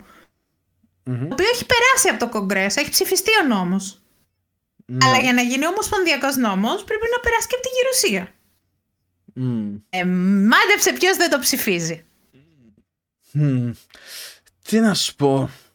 Μου φαίνεται πολύ δύσκολο να το σκεφτώ. Θα μπορούσε να είναι η Ρεπουμπλικάνη, αλλά γίνεται. Όχι, δεν νομίζω. Είναι. Δεν, δεν θα μπορούσε, δεν θα μπορούσε. Ε, και κάποιοι δημοκρατικοί μπάσταρδοι που υπάρχουν πάντα. Ε, θέλω να το πω για να υπάρχει καταγεγραμμένο μη, μη συμβεί τίποτα και πεθάνω και δεν, ε, και δεν υπάρχει καταγεγραμμένο. Ε, Μίτς Μακόνελ, ελπίζω, ελπίζω να πεθάνει σε ένα πάρα πάρα πάρα πολύ οδυνηρό θάνατο. Το πιο οδυνηρό που υπάρχει. Δεν ξέρω ποιος είναι, Ναι, δεν ναι. ξέρω ποιος είναι ο πιο οδυνηρός θάνατος που υπάρχει. Αυτόν ελπίζω να πεθάνεις. Ναι, δεν ξέρω, αλλά καλό είναι να ξεκινήσει να πεθαίνει αυτή τη στιγμή και να πεθάνει μετά από 20 χρόνια. Τι εννοείς. Ναι. Και πάλι λίγο του είναι αυτό του καριόλι. Όχι και τώρα να πεθάνει καλό θα ήταν. Δεν έχω που κανένα, κανένα πρόβλημα. Ε, Όχι εντάξει, απλώς πρέπει να υποφέρει, ρε παιδί μου. Πρέπει να υποφέρει ο άνθρωπος αυτός συγκεκριμένος. Έχει κάνει τόσο πολύ κακό. Δηλαδή θα ψηφίζουν. Θα μου πεις Ρεπουμπλικάνοι. Ε. Γιατί να μην το ψηφίζουν, εννοείται. Αυτοί που γουστάρουν τέτοια πράγματα. Δηλαδή, Να κάνω τον υπόλοιπο κόσμο να υποφέρει. Δεν, Ναι, ναι. δεν τρέχει κάστανο. Δεν με ενδιαφέρει. Λοιπόν, αυτό με την Κούβα ήταν ε, το πρώτο μεγάλο φιάσκο της κυβέρνησης του Franklin Pierce, ο οποίος ε, μέχρι τότε ήταν και ο νεότερος πρόεδρος που είχε εκλεγεί στα 47-48 του. Μμμ. Λοιπόν, ε, συγγνώμη. Μάλιστα. Λοιπόν, το δεύτερο μεγαλύτερο φιάσκο ήταν η ιστορία με το Κάνσας και την Εμπράσκα. Λοιπόν, ήταν ο ε, γερουσιαστής, ο Στίβεν Ντάγκλας, ο οποίος ήταν από το Ιλινόι και ήθελε ο καινούριος σιδηρόδρομος που κατασκευαζόταν να περάσει από την πολιτεία του Ναι. και έτσι ε, οι νότιοι βέβαια ήθελαν να, περά, να περνάει από αυτούς Ναι. ο σιδηρόδρομος. Έτσι, Α. γιατί ο σιδηρόδρομος ήταν ε, χρυσορυχείο, ρε παιδί μου. Έφερνε κόσμο, έφερνε πλούτη, έφερνε... Ήταν, ήταν μεγάλο πράγμα. Εννοείται. Λοιπόν, και πρότεινε τον συμβιβασμό Μμ.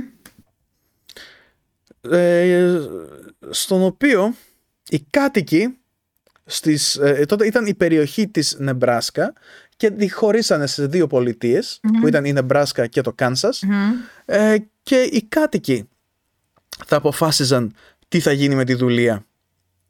Παρότι και οι δύο πολιτείες θα ήταν βορειότερα από το Από το Μιζούρι. Μιζούρι. Ναι, ναι, ναι, ναι. Ναι, που υπήρχε ο εκείνος ο συμβιβασμός που έλεγε ότι καμία καινούρια πολιτεία βορειότερα του Μιζούρι δεν θα έχει σκλάβους. Από το 1820 ακόμα. Κάνανε το Λοιπόν. ίδιο και με τη Βιρτζίνια και τη Δυτική Βιρτζίνια, έτσι. Το ίδιο πράγμα κάνανε. Πάλι Για να εξω... Αργότερα αυτό. Νομίζω είναι αργότερα αυτό. Αν δεν κάνω τραγικό λάθος. Θα το... ψάξω να το, να το πω. Ναι, ε, τότε ίσως θα το δούμε στο επόμενο επεισόδιο. Δεν, δεν θυμάμαι ακριβώς. Ε, τον ίδιο λόγο. Όλα αυτά γινόντουσαν, όλα αυτά τα μικρά κράτη εκεί στα, στα ανατολικά, είναι για να εξορροπούνται οι ψήφοι των ε, κατόχων σκλάβων με τους ψήφους των, α, Μμ. των που δεν είχαν σκλάβους. Ναι. Ε, λοιπόν. Οπότε η Νεμπράσκα ήταν ξεκάθαρα κατά της δουλειας Δεν υπήρχε αμφιβολία πάνω σε αυτό. Αλλά το Κάνσας πεζότανε. Και έτσι άρχισε να μαζεύεται κόσμος από άλλες περιοχές για να ψηφίσει παράνομα. Και σε κάποια φάση γύρω στις 4.000 μιζουριώτες μπήκανε και ψήφισαν Μισουριώτες, και έβγαλαν κυβέρνηση μισουριώτες. Ναι, από το, από το Μιζούρι. από το Σωστό, Μιζούρι, για σωστό. εσάς που Μιζούρι. Αναρωτιέστε. Μισουριώτες. Ναι. Δεν έχω καταλάβει, είναι ολόσωστο. Μισουριώτες. Λοιπόν, έβγαλαν κυβέρνηση. Ναι. Ο κυβερνήτης τότε της περιοχής προσπάθησε να ακυρώσει κάποιες από αυτές τις εκλογές. Δηλαδή, ότι ρε παιδί μου, εσύ, όχι, ψηφίστηκες παράνομα, δεν, παίρνεις, δεν μπαίνεις στο γραφείο του. Αλλά ο Πίρς τον ανακάλεσε στη Washington. Οπ, οπ, οπ, τι κάνεις εκεί, γιατί εμποδίζεις τους ανθρώπους να κάνουν αυτό που θέλω; Να κλέψουν. Ο Πίρς παρό- παρότι ήταν, απο- παρότι ήταν από το βορρά, πίστευε ρε παιδί μου ότι εντάξει, η δουλεία είναι κάτι που, που δεν μπορούμε να, να Σταματήσουμε, πάρουμε από ναι. τον τρόπο ζωής του, του Νότου. ναι, και, και κατηγορούσε τους abolitionists σαν, ως εξτρεμιστές, ως... Ε, ε, ξέρω εγώ, τι ρεμπελ είστε εσείς ρε, αφήστε τους ανθρώπους να κάνουν ό,τι θέλουν.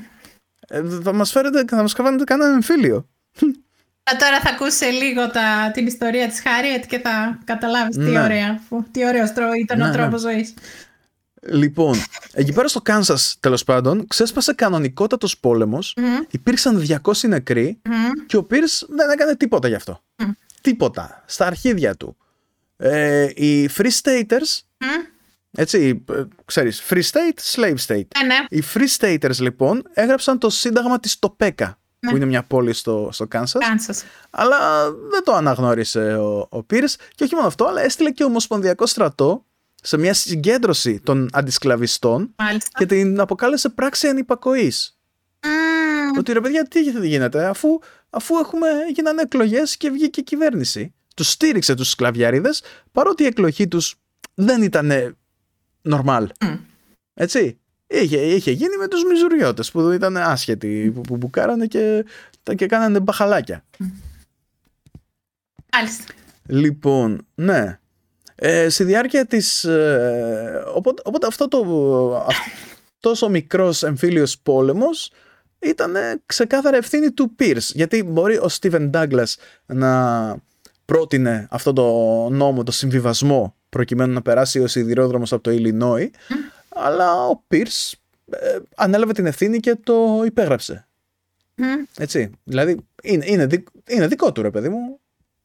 Δικό του κατόρθωμα είναι. Αυτό το, το χρεώνεται. Λογικό είναι. Μάλιστα. Λοιπόν, υπήρξε ε, ένας ε, σκλάβος από τη Βιρτζίνια που αντέδρασε. Το όνομα του ήταν Άντωνι Μπέρνς Ναι. και τον συνέλαβα στη Βοστόνη Ε. και ο Πίρς έβαλε στρατό να τον πάρει και να τον στείλει πίσω παρά τις σφοδρές διαμαρτυρίες του πλήθους. Τότε ήταν εκείνος ο, ο νόμος που είχε ψηφίσει ο Φίλμορ Φίλμορ, ναι, ναι, ναι. που έλεγε ότι ε, αν, αν κάποιος σκλάβος ε, συλληφθεί ακόμα και σε περιοχές που δεν υπάρχει δουλεία είναι υποχρεωτικό να επιστρέψει στον ιδιοκτήτη του.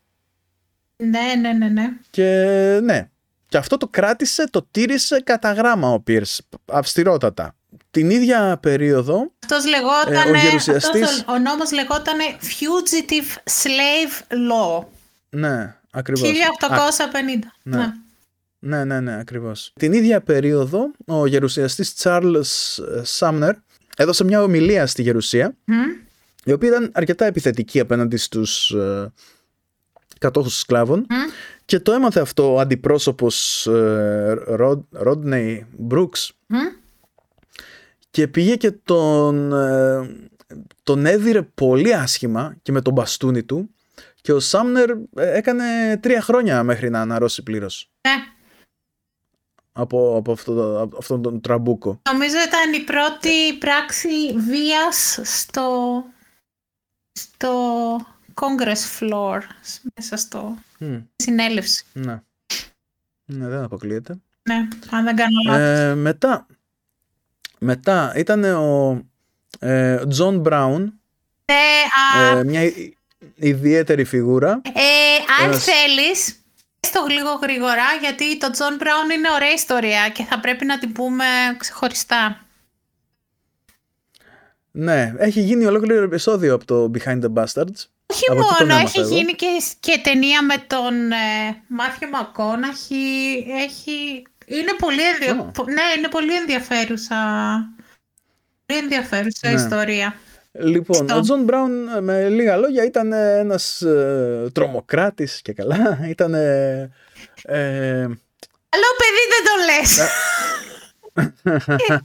καλό παιδί, ε, κα, κακό, ούτε κακό Ούτε πρόκειται κακό να τον παιδί. πω πάντως. όχι, εννοείται πως Ναι, όχι. δηλαδή, εννοείται πως όχι. Αυτός και μα- μαζί με άλλους 7, από τους οποίους οι τέσσερις ήταν γη του, Μμ. Ε, κάνα μια επίθεση με λεπίδια κάπου στο Κάνσας, σε ένα πλήθος έτσι σκλαβιάριδων και σφάξανε πέντε από αυτούς. Μμ. Ναι, σαν αντίπεινα τέλος πάντων. Ήταν, ήταν λίγο βίαιοι, βίαιοι ε, καιροί. Ναι. Λοιπόν, ο Πίρς δεν ε, επανεξελέγει. Ε, δεν ξέρω αν προσπάθησε, αλλά δεν ήξερε ότι δεν θα... Δεν, δεν- δεν τον στήριξαν και τόσο πολύ στο, στο κόμμα του μετά από τα, τα φιάσκα. Ε, λοιπόν, παρόλα αυτά εξακολούθησε, εξακολούθησε να κατακρίνει τους abolitionists Μμ. και να τους κατηγορεί για το ρήγμα ανάμεσα στο βορρά και το νότο. Ε, μετά τη δολοφονία του Λίνκολν, Μμ. Μαζεύτηκε πλήθος έξω από το σπίτι του Pierce Ναι. να τον ρωτήσει γιατί δεν έβγαλε σημαία σε ένδειξη πένθους και είπε ότι δεν χρειάζονται τέτοιες δημόσιες χειρονομίες και ότι ο πατριωτισμός του αποδεικνύεται από το στρατιωτικό του ιστορικό. Α, πολύ ωραία. Και αυτό ήταν αρκετό για να πείσει το πλήθος και να τον αφήσουν ήσυχο. Τέλεια. Ε, λοιπόν, ο Πίρς γενικότερα έπινε πολύ ε, και ε, τελικά πέθανε πριν κλείσει τα 65 από κύρωση του ύπατος. Μάλιστα. Ε, λίγα χρόνια πιο πριν είχε πεθάνει και η σύζυγός του από φυματίωση και αυτή, ε, ενώ ο φίλος του, ο συγγραφέας Nathaniel Hawthorne, Μμμ. και αυτός πέθανε ξαφνικά όταν, ήταν, όταν βρίσκονταν μαζί κάπου. Ο, Νια- ο, Να- Και το τελευταίο του βιβλίο το έχει αφιερώσει στον Pierce. Ο Nathaniel Hawthorne δεν είναι αυτός που έγραψε το Scarlet Letter, το αλικογράμμα. Μ, δεν ξέρω. Ξέρω είναι- ότι είναι πο- ε, αρκετά γνωστός, αλλά ναι, δεν ξέρω. Ε, επίσης, έψαξα ε, μήπως Ναι, είναι το Scarlet με, με κάποιον τρόπο... Πιστό. Ε; Ναι, το Scarlet Letter είχε γράψει. Α, Άλικο γράμμα. Ωραία. Λοιπόν, ε, έψαξα μήπως με κάποιον τρόπο... Διαβάστε το βιβλίο, ο- μη δείτε με τίποτα την ταινία που παίζει Demi Moore. Αποφύγετε την οπωσδήποτε. Οκ. Ε, έψαξα μήπως με κάποιον τρόπο το Franklin Pierce είχε δώσει το όνομά του στον ε, Benjamin Franklin Pierce, γνωστό και ως ε, Hawkeye, από, την, από το βιβλίο που έγινε ταινία, που έγινε τηλεοπτική σειρά, το MASH. Ναι. Ε, λοιπόν, την ταινία την έχω δει πριν από καμιά εικοσαριά χρόνια, δεν τη θυμάμαι. Τη σειρά την είδα πιο πρόσφατα και ήταν ε, συμπαθητική με τον Άλαν Άλντα και διάφορους έτσι λιγότερο μεγάλης εμβέλειας από τους ε, αντίστοιχους ηθοποιούς της ταινίας. Ναι. Ε, λοιπόν, παρόλα αυτά η σειρά ήταν καλή. Κράτησε 11 σεζόν. Το τελευταίο της επεισόδιο ε, είχε τη μεγαλύτερη ακρο... θεαματικότητα όλων των εποχών. Δεν ξέρω, μεγαλύτερο και από το φινάλε του Cheers, του Friends. Ε, θεωρείται είχε τεράστια. Ένα από τα καλύτερα. απ- Έχ, ε, Σαρδάμ, Ροδάνθη, Σαρδάμ. Έχ, έχ. Ε, θεωρείται. Εντάξει, ε, ωραία. εντάξει, μάλλον. Ναι, Είμαι το καλή. έφτιασες, ε, Ναι. ωραία. Ναι. Ε, θεωρείται ένα από τα καλύτερα φινάλε σειράς όλων των, όλων των εποχών. Το φινάλε του, του Μας. Δεν ξέ- ναι, καλό ήταν, καλό ήταν. ξέρω αν... η- Αν και Θα το προτιμούσα πιο κωμικό, αλλά εντάξει. Κοίταξε να δεις, σε, σε συνθήκες πολέμου γυρι, γυριζόταν, Ναι, οπότε ναι, ναι. τα... Ναι, ξέρω, ξέρω, ξέρω. Ναι. Στη σειρά είχε εμφανιστεί και ο Λέσλι Νίλσεν μια φορά, αν και ήταν, ήταν αρκετά σοβαρός. Ήταν σοβαρός ο ρόλος του σε αυτό το sitcom. Κοίταξε να δεις, δεν ξέρω πώς έχει βγει η φήμη ότι ο Νέλσι... Ο, άντε πάλι. Λες- Λε- λε- Λέσλι, Λέσι, όχι ο Λέ, Λέσις ο Νίλσον. Λέσλι λέγεται, σταμάτα, Λέσλι Νίλσεν. Το ξέρω. Ο Λέσλι Νίλσεν δεν ήταν καλός ηθοποιός, γιατί ήταν πολύ καλός ηθοποιός και είχε, ήταν και... Ποιος είπε τέτοιο; Ναι, δηλαδή έχει, έχει μία αυτή η αίσθηση ότι επειδή αργότερα έπαιξε αυτές τις κομμωδίες που ήταν λίγο ελαφριές και... Ξέρεις. Τι λίγο ελαφριές. Μες στη σαχλαμάρα Μέσα ήταν. στη σαχλαμάρα, εντάξει. Βλέπονται Αυτό όμως... το airplane, το naked gun. Τι, τι Το λένε, airplane, εντάξει. το airplane, το naked gun ποτέ δεν μου άρεσε, εμένα προσωπικά, αλλά το airplane, το airplane είναι κλασικό πλέον. Airplane, Είναι, είναι αριστούργημα το το airplane. airplane ναι. μου αρέσει πάρα πολύ. Δεν, δεν ξέρω, γελάω, ακόμα γελάω. Γέλασα και την πρώτη φορά Ναι, που ναι. το είδα, γελάω ακόμα που το βλέπω. Ναι. Κοίταξε, το Naked Gun δεν μου άρεσε, θα σου πω ότι με χάλασε. Το είχα δει αφού είχαν γίνει οι δίκες του OJ. Οπότε. Αχα. ναι. Οπότε σκεφτόμουν μονίμως αυτό και δεν. Ναι. Μμ. Και μου το χάλασε γενικότερα. Κρίμα. Ναι, Γιατί είχαν, είχαν, έχουν πλάκα. αλλά το Ε, Airplane Λοιπόν. Κοίταξε να δεις, εγώ εκτιμώ πάρα πολύ πλέον αυτές τις, ε, τις, ε, ταινίες που δεν έχουν κάνει sequel. Δηλαδή, Goonies, τέλεια ταινία. Χαίρομαι πάρα πολύ που δεν γυρίσαν δεύτερη. Μία ταινία και τέλος. Δεν χρειάζεται δεύτερη. Το Airplane. Ε, ε ποιο άλλο να σου πω. Είχε sequel, έχει sequel το Airplane. Έχει sequel το Airplane. Αχα. Το έχω δει ποτέ. Να το δεις. Όχι, ευχαριστώ. Δεν χρειάζεται. Είναι, είναι τέλεια ταινία. Γιατί να, γιατί να δω το sequel; Δηλαδή, κοίταξε. αυτή... μην τη δεις, μην τη δεις με σχέση την πρώτη ταινία. Δες σαν μια ανεξάρτητη ταινία, σαν μια άσχετη Α, ταινία. έτσι μπορεί. Ναι. ναι, ναι, έτσι μπορεί. Αφού έχει πλάκα, δηλαδή τι σημασία έχει άμα τη λένε Airplane 2 ή άμα τη λένε ψυγείο θερμοσύφωνας 3-0. Ναι, εντάξει. Εντάξει, από αυτή την άποψη ναι, μπορεί. Ναι. Δηλαδή, ξέρεις τι, κάποιες φορές υπάρχουν κάποια σενάρια τα οποία γράφονται για να γίνουν ταινίες από μόνα τους αλλά τα κάνουν, τα, τα διαμορφώνουν λίγο και τα κάνουν sequel έτσι ώστε δηλαδή, να τραβήξουν και περισσότερο κόσμο. Το Blues Brothers. πούμε, Περίμενε. Το ναι. Blues Brothers δεν είχε λόγο να έχει δεύτερη ταινία. Καμία. Δεν είχε λόγο να έχει δεύτερη ταινία. Δεν είχε λόγο να έχει. Ήταν η τέλεια ταινία. Αρχή, μέση, τέλος. Δεν χρειάζεται να έχει, να έχει sequels αυτό το πράγμα, ρε παιδί μου.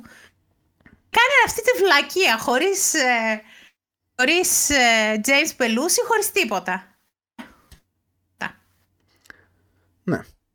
Ε, εντάξει. Κάποιες φορές ε, αποτυχάνουν. Ναι. Αλλά σου λέω τώρα, ε, πριν από λίγα χρόνια ε, είδα το Mechanic νούμερο 2 που ήταν ταινία με τον Statham, οπότε, ε; οπότε την είδα επειδή ήταν ο Statham. Λοιπόν, ε, φαινόταν ότι ήταν Wir kennen deine Vorlieben, meine Liebe. Ξέρουμε τις προ... Έλα. Α. Πες το λίγο πάλι. Wir kennen deine Vorlieben, meine Liebe. Ξέρουμε τις προτιμήσεις ναι. σου, αγάπη μου. Ξέρουμε τις προτιμήσεις. εντάξει. Ξέρουμε τις προτιμήσεις. Ναι. Vorliebe είναι η προτιμήση. Η προτίμηση.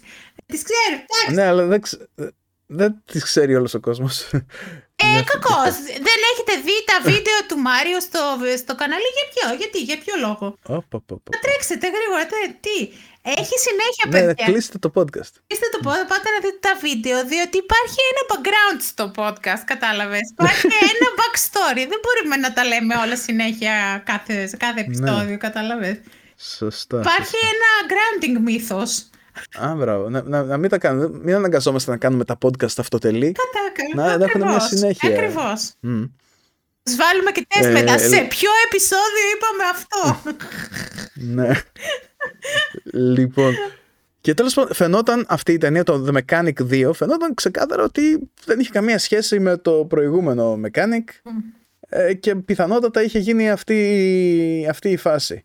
Ότι κάποιος είχε γράψει ένα σενάριο, ναι. είπαν καλό είναι, φέρ το τώρα να το κάνουμε, να το βάλουμε ένα franchise εδώ πέρα, να το κάνουμε λίγο πιο γνωστό. Ναι. Ε, εντάξει, είναι κάτι που συμβαίνει. Και, για, και πώς φτάσαμε μέχρι εδώ. Ε, μιλούσαμε για τον χαρακτήρα του Benjamin Franklin Pierce. Ε, μιλούσαμε για τον πρόεδρο Franklin Pierce, που ο πατέρας του ήταν ο Benjamin Pierce. Ναι. Έτσι. Ε, τελικά καμία σχέση. Όχι, δεν πήρε το όνομά του από, από αυτόν, ναι. Λίασες. Ε, ναι, αυτός ήταν ο Franklin Pierce. Ε, μετά γίνανε οι εκλογές ε, και πρόεδρος βγήκε ο James Buchanan που θα τον δούμε στο επόμενο επεισόδιο. Ο Franklin Pierce γενικότερα είναι μέσα στους ε, σε, σε, πολλές έτσι ε, έρευνες ε, κόσμο που βαθμολογεί προέδρους και τα λοιπά. Λοιπόν, είναι μέσα στους τρεις χειρότερους προέδρους. Δηλαδή μιλάμε για 41 στους 43. Και αυτός ήταν ο Franklin Pierce, 14ος πρόεδρος και νομίζω ότι κάτι έχεις να πεις τώρα εσύ. Τώρα θα πω τα χρωστούμενα. Mm-hmm. Λοιπόν, κάτσε αναπαυτικά για να ξεκινήσω την ιστορία. Ναι. Λοιπόν, το 1820 ή το 1821 ή το 1822, γιατί δεν ξέρουμε ακριβώς, η βιογράφος της, η Κέιτ Λάρσον, ε, βρίσκει συγκεκριμένες πληροφορίες για την ημερομηνία της γέννησής της. Σε μία ε, μεγάλη φυτεία κοντά στο ποταμό Blackwater, τι εμπνευσμένο όνομα για ποτάμι, Blackwater, ε, στην περιοχή... Ναι, το Game of Thrones. Ναι. στην περιοχή Madison, στην, στην κομιτεία του Dorchester στο Maryland, γεννήθηκε ένα κορτσάκι με το όνομα Ραμίντα Ρος. Το φωνάζανε χαϊδευτικά Μίντι. Λοιπόν, το Maryland είναι γνωστό και ως Old Line State, Free State ή Little America ή America in Miniature. Το οποίο είναι πάρα πολύ ηρωνικό για αυτά που θα πούμε παρακάτω. Έχει πρωτεύουσα την Ανάπολης, που είναι γνωστή ως ε, μία από τις μεγαλύτερες βάσεις ε, του Αμερικανικού Ναυτικού και κέντρο εκπαίδευσης των αξιωματικών. Η πιο γνωστή της ε, πόλη είναι η Βαλτιμόρη. Λοιπόν, όπου είναι γυρισμένο το The Wire, όπου ζει και η αγαπημένη Νάταλη από το ContraPoints. ναι. αυτό σκέφτηκα. και εγώ αυτό σκέφτηκα γιατί το είπα. και η οποία έχει πολύ καιρό να, να βγάλει βίντεο και ελπίζω να είναι καλά. Ε, στο Twitter είναι ενεργή. Ρε, εντάξει.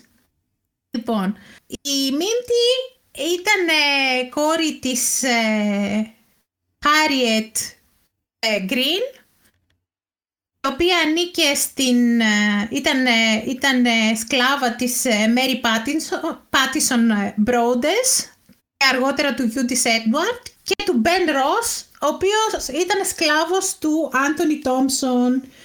Ο Thompson ήταν ο δεύτερος σύζυγος της Brodess, έτσι. Ο Ben ήταν ξυλουργός, γενικότερα ήταν επιστάτης σε εργασίες ξυλίας και η Χάριετ ήταν ε, βοηθός, ε, οικιακή βοηθός. Η Χάριετ και ο Μπεν εκτός από τη Μίντι είχαν ε, εννιά παιδιά, ε, εκ των οποίων τα τρία πρώτα που ήταν κορίτσια πουλήθηκαν από την Μέρι Μπρόντες και δεν τα ξαναείδαν ποτέ. Έτσι. Το νεότερο, το ένα το παιδί του ζευγαριού ήταν ένα αγόρι που είχε το όνομα Moses και η Mary Brodess ήρθε σε συνεννόηση με κάποιον έμπορο από τη Τζόρτζια με σκοπό να το, να το πουλήσει. Ε, όταν το κατάλαβε αυτό η, η Harriet, η, η Reed, όπως την φωνάζανε χαϊδευτικά, τους, είδαν, τους είδε από μακριά να, να πλησιάζουν το σπίτι όπου έμενε με την οικογένειά της.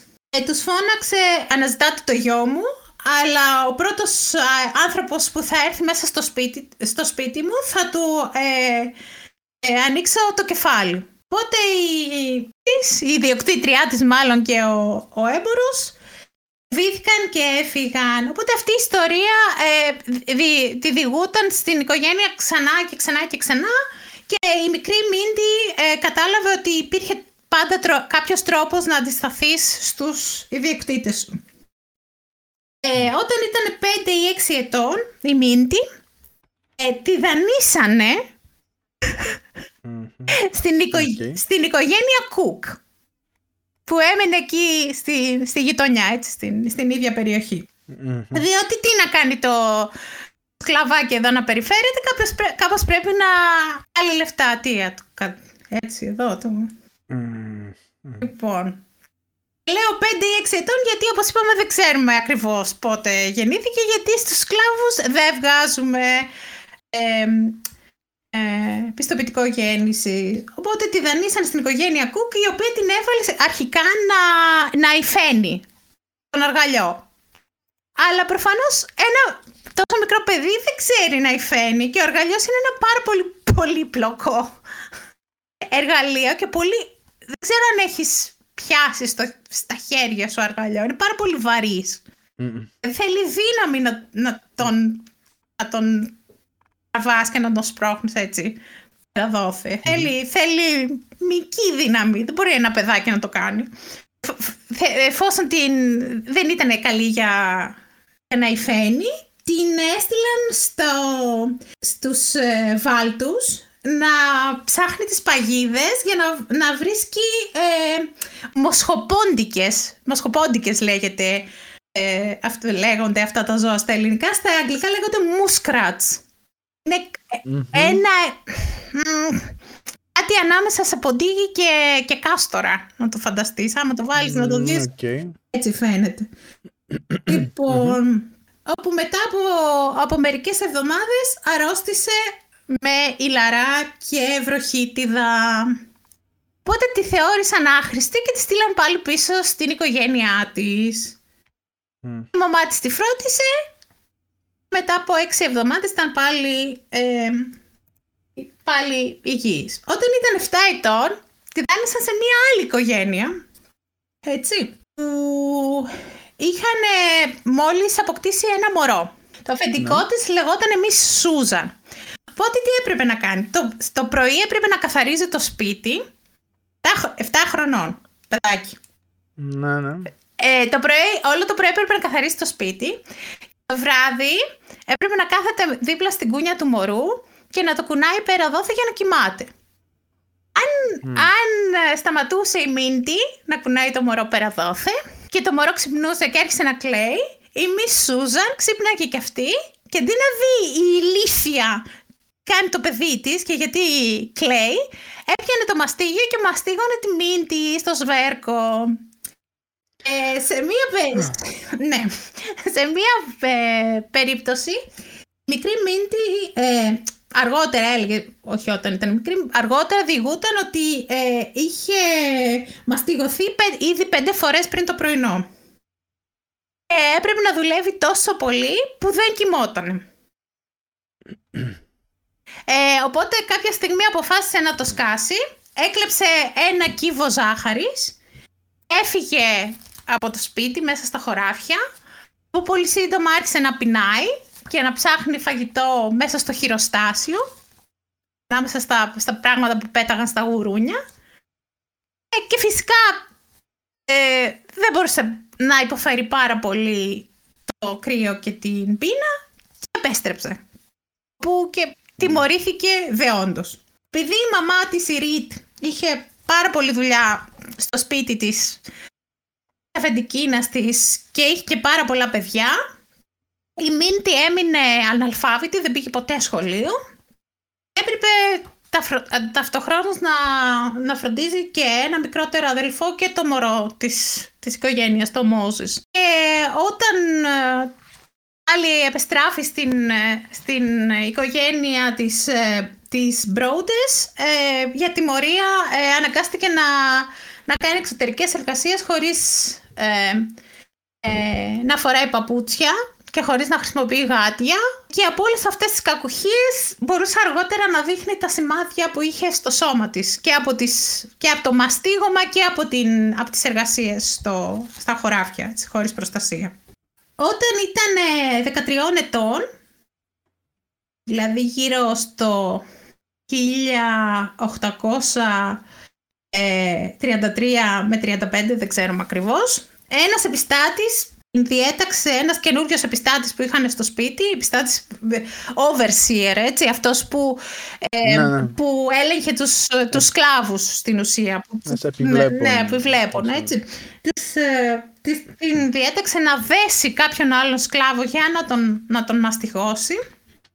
Αλλά ε, η Μίντι ε, αρνήθηκε και έκανε ότι τον δεν και του είπε τρέχα. Σκεφτεί να τρέχει, οπότε ο, ο επιστάτης έπιασε ε, από κάτω ένα ε, σιδερένιο βάρος ενός κιλού και το πέταξε προς το μέρος τους. Στην ουσία για να χτυπήσει τον, τον φυγά, αυτόν που προσπαθούσε να φύγει, έτσι αλλά χτύπησε τη μήνυ της στο ε, ε, καταπρόσωπο και της έκανε ένα πολύ μεγάλο τραύμα στο κεφάλι. Μετέφεραν στο, στο σπίτι της, ε, της ιδιοκτήτριάς της, όπου την άφησαν ε, χωρίς περίθαλψη για δύο μέρες στη βάση ενός αργαλιού. Δεν υπάρχουν γιατροί για, για σκλάβους, εννοείται. Ε, το χτύπημα αυτό της άφησε μόνιμη, μόνιμη βλάβη, σε ολόκληρη τη ζωή της είχε πονοκεφάλους, ε, επιληπτικές ε, κρίσεις και ε, έπεφτε σε ένα, σε ένα είδος κόμμα όπου φαινόταν ότι, ότι μισοκυμότανε είχε ανοιχτά τα μάτια της, αλλά οι υπόλοιποι νομίζαν, νομίζαν ότι κοιμόταν. Αυτή βέβαια έλεγε ότι μπορούσε να αντιλαμβάνεται τα πάντα. Και οι σύγχρονοι γιατροί εκτιμούν ότι είχε ένα είδος επιληψίας θείου λοβού. Έτσι, έτσι ονομάζεται αυτή, αυτή η ασθένεια από το χτύπημα, έτσι. Ε, από εκείνη την, ε, τη στιγμή και μετά άρχισε να έχει διάφορα οράματα και όνειρα, μάλλον λόγω της, της ε, εγκεφαλικής βλάβης λόγω της, ε, της πίστης της. Πήγαινε πολύ συχνά σε εκκλησία μεθοδιστών και άκουγε τις ιστορίες από την Παλαιά Διαθήκη και εμπνεότανε, έβλεπε και, και σχετικά όνειρα. Σχετικά, της άρεσε πάρα πολύ ε, η ιστορία της εξόδου από την, από την Αίγυπτο, της εξόδου των, των ε, Ισραηλιτών από την Αίγυπτο. Ε, αλλά απέριπτε την, ε, την Καινή Διαθήκη γιατί ε, ήταν το κομμάτι της βίβλου που έλεγε στους σκλάβους να είναι υπάκουοι και να μην ξεγείρονται και να κάνουν ό,τι τους λένε τα αφεντικά τους, ετσι Λοιπόν, 1844 ε, παντρεύτηκε με έναν ελεύθερο ε, μαύρο ονόματι Τζον Τάμπμαν και άλλαξε το όνομά της γιατί φαινόταν ε, λίγο παιδιάστικο αλλά και για από σεβασμός στην ε, μητέρα της. Οπότε το καινούργιο της όνομα ήταν Harriet Tubman. Λοιπόν, ε, πέντε χρόνια αργότερα, το, 1849, ε, η υγεία της επιδεινώθηκε κι άλλο. Το καινούριο της αφεντικό που ήταν ο, ο Έντουαρτ, ο γιος της, ε, της Mary ε, προσπάθησε να την πουλήσει, έφερνε ε, διάφορους αγοραστές να τη δουν. Η Χάριετ δεν ήθελε να, δεν ήθελε να, να φύγει από εκεί που ήταν και προσευχόταν πάρα πολύ ε, έντονα ώστε να αλλάξει γνώμη ο ιδιοκτήτης της ε, να του, να του δείξει ο Θεός το, το σωστό δρόμο. Οπότε ε, όταν μερικές μέρες αργότερα ο Έντουαρντ Μπρόντες πέθανε η, η Χάριετ Τάμπμαν θεώρησε ότι οι δικές της προσευχές είχαν επιφέρει αυτό το, αυτό το αποτέλεσμα και ε, άρχισε να νιώθει πάρα πολλές τύψεις. λοιπόν, νόμιζα ότι αυτή το προκάλεσε. Ναι. Τέλος πάνω. Λοιπόν, αργότερα τον, το ίδιο έτος, 17 Σεπτεμβρίου του 1849, ε, ε, απέδρασε από τη φοιτεία με, τον, με τους δυο αδερφούς της, τον Μπεν και τον Χένρι. Αλλά λίγες δύο-τρεις μέρες αργότερα, ενώ ήταν ε, στο δρόμο να, για να απομακρυνθούν από τη, από τη φοιτεία, λίγο πιο, πιο μακριά, τα δύο της αδέρφια ε, είχαν δεύτερες σκέψεις και την έπεισαν να επιστρέψουν πίσω. Οπότε η Χάριετ είπε άντρες παιδί μου πεταμένα λεφτά και λίγο αργότερα αποφάσισε να αποδράσει μόνη της. Όπου και ε, έκανε 90 μίλια που είναι 145 χιλιόμετρα από το Μέριλαντ έως τη Φιλαδέλφια. Ε, ε, αυτό μπορεί να πήρε από τρεις μέρες, από, συγγνώμη, από πέντε μέρες έως τρεις εβδομάδες, δεν ξέρουμε ακριβώς. Εξαρτάται πόσο γρήγορα περπατούσε και πόσες ώρες την ημέρα. Mm. Ε, ταξίδευε συνήθως νύχτα, προσανατολιζόταν ε, με τη βοήθεια του πολικού αστέρα και την, ε, την ε, βοηθούσαν κάποιοι ε, άνθρωποι που ε, ήταν ήδη στον υπόγειο σιδηρόδρομο. Ο υπόγειο σιδηρόδρομος ήταν αυτή η οργάνωση, ε, η μυστική οργάνωση των απολύσιων, των ατόμων που ήθελαν να καταργήσουν τη δουλεία και βοηθούσαν όσους είχαν αποδράσει από, τους, από τα αφεντικά τους. ετσι ε, αργότερα είπε ότι ε, όταν, ε, όταν κατάλαβα ότι είχα περάσει τα σύνορα με τη Φιλαδέλφια, ε, κοίταξα τα χέρια μου και για να δω αν ήμουν το ίδιο πρόσωπο. Υπήρχε τόσο πολύ δόξα ε, τριγύρω, ο, ο ήλιος βγήκε χρυσός ε, μέσα από τα σύννεφα, τα δέντρα και τα χωράφια και ε, ένιωσα σαν να ήμουν στον παράδεισο. Ε, προφανώς. Έχεις ζήσει όλα αυτά τα πράγματα. Λοιπόν, αυτοί που την βοήθησαν περισσότερο να αποδράσει ήταν τα μέλη μιας χριστιανικής ε, αίρεσης, αίρεσης, ομάδας που είναι γνωστή ως κουακέρι. Mm-hmm, ναι. Κουάκερες, άμα έχετε δει, πάνω έχουν ένα κύριο με ένα, καπέ, με ένα καπέλο. Αυτή ήταν η κουακέρη, εν πάση περιπτώσει. Οι οποίοι πίστευαν ότι δεν έπρεπε να υπάρχουν άνθρωποι που έχουν στην κατοχή τους άλλους ανθρώπους. Σύντομα και η, η Χάριετ εντάχθηκε στις, σε αυτό το σε αυτό τον, στον υπόγειο σιδηρόδρομο, σε, σε αυτό το ε, ε, δίκτυο. Δεν γνωρίζονταν όλοι με όλους που βοηθούσαν άτομα να ξεφύγουν. Ε, ήταν πολύ χαλαρό το δίκτυο, αναγνωρίζονταν μεταξύ τους με μυστικά κτυπήματα, με τραγούδια που ε, άλλαζαν τους στίχους. Όταν, ε, για παράδειγμα, Χάριετ έφυγε από τη φοιτεία, ε, άρχισε να τραγουδάει ένα τραγούδι στη, στη φίλη της τη Μέρη, αλλάζοντας συγκεκριμένους στίχους στο τραγούδι, οπότε η φίλη της κατάλαβε ότι φεύγει, ότι ε, ε, είναι έτοιμη να αποδράσει. Το 1850 είπαμε ότι ψηφίστηκε αυτός ο, ο τρομερός νόμος που ε, υποχρέωνε ακόμα και τους πολίτες σε, ε, σε πολιτείες που δεν είχαν τη δουλεία να καταδίδουν φυγάδες και να τους επιστρέφουν στους διοκτήτες τους. οπότε η, η Χάριετ ε, ε, έμαθε ότι η ανησιά της, ε, η Κεσάια και τα δύο της παιδιά είναι, έτοιμα να, είναι, είναι έτοιμοι οι ιδιοκτήτες τους να τους πουλήσουν σε, σε κάποια άλλη οικογένεια.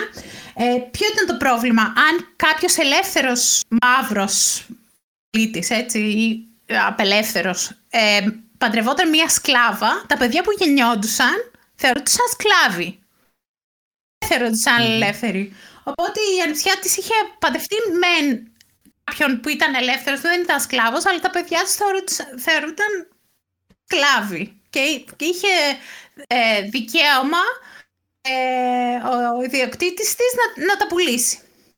Οπότε ε, ταξίδεψε πάλι στην, στο Μέριλαντ ε, κρυφά η, η Χάριετ και κατόρθωσε να τους, ε, με, με τη βοήθεια του άντρα της κατόρθωσε να τους φυγαδεύσει. Ε, συνήθως ε, ε ταξίδευε ε, τους χειμερινούς μήνες και νύχτα.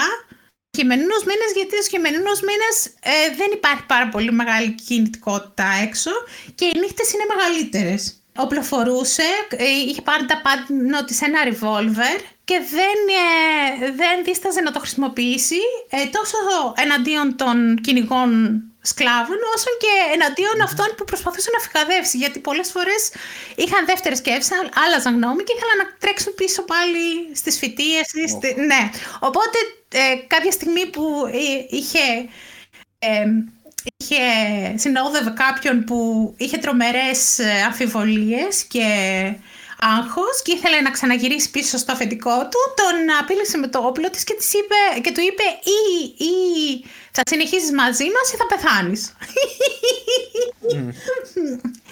Εντάξει, λογικό έτσι. Ε, ναι, γιατί άμα γιατί... να γυρίσει και να δώσει πληροφορίες και, και τέτοια πράγματα. Εννοείται, γιατί και η ίδια διακινδύνευε πάρα, πολύ, πάρα πολλά πράγματα, γιατί ήταν επικηρυγμένη, έτσι. Την, mm-hmm. τη στιγμή που είχε αποδράσει, την είχαν επικηρύξει. Λοιπόν. Mm-hmm. Ε, επίσης χρησιμοποιούσε μικρές δόσεις ναρκωτικών στα άτομα που συνόδευε για να τους καθησυχάζει, να είναι λίγο, να μην, ε, να μην τρέμουν, να μην, να μην φωνάζουν, να μην ε, κάνουν σπασμωδικές κινήσεις και για να, να είναι καλύτερα ως ομάδα. Το μέρος που συνήθως τους φυγάδευε ήταν στο νότιο Οντάριο, ήταν τότε ακόμα κομμάτι του United Province of Canada, ε, όπως λεγόταν τότε ο Καναδάς, έτσι, ήταν μέρος του, της καναδικής επικράτειας.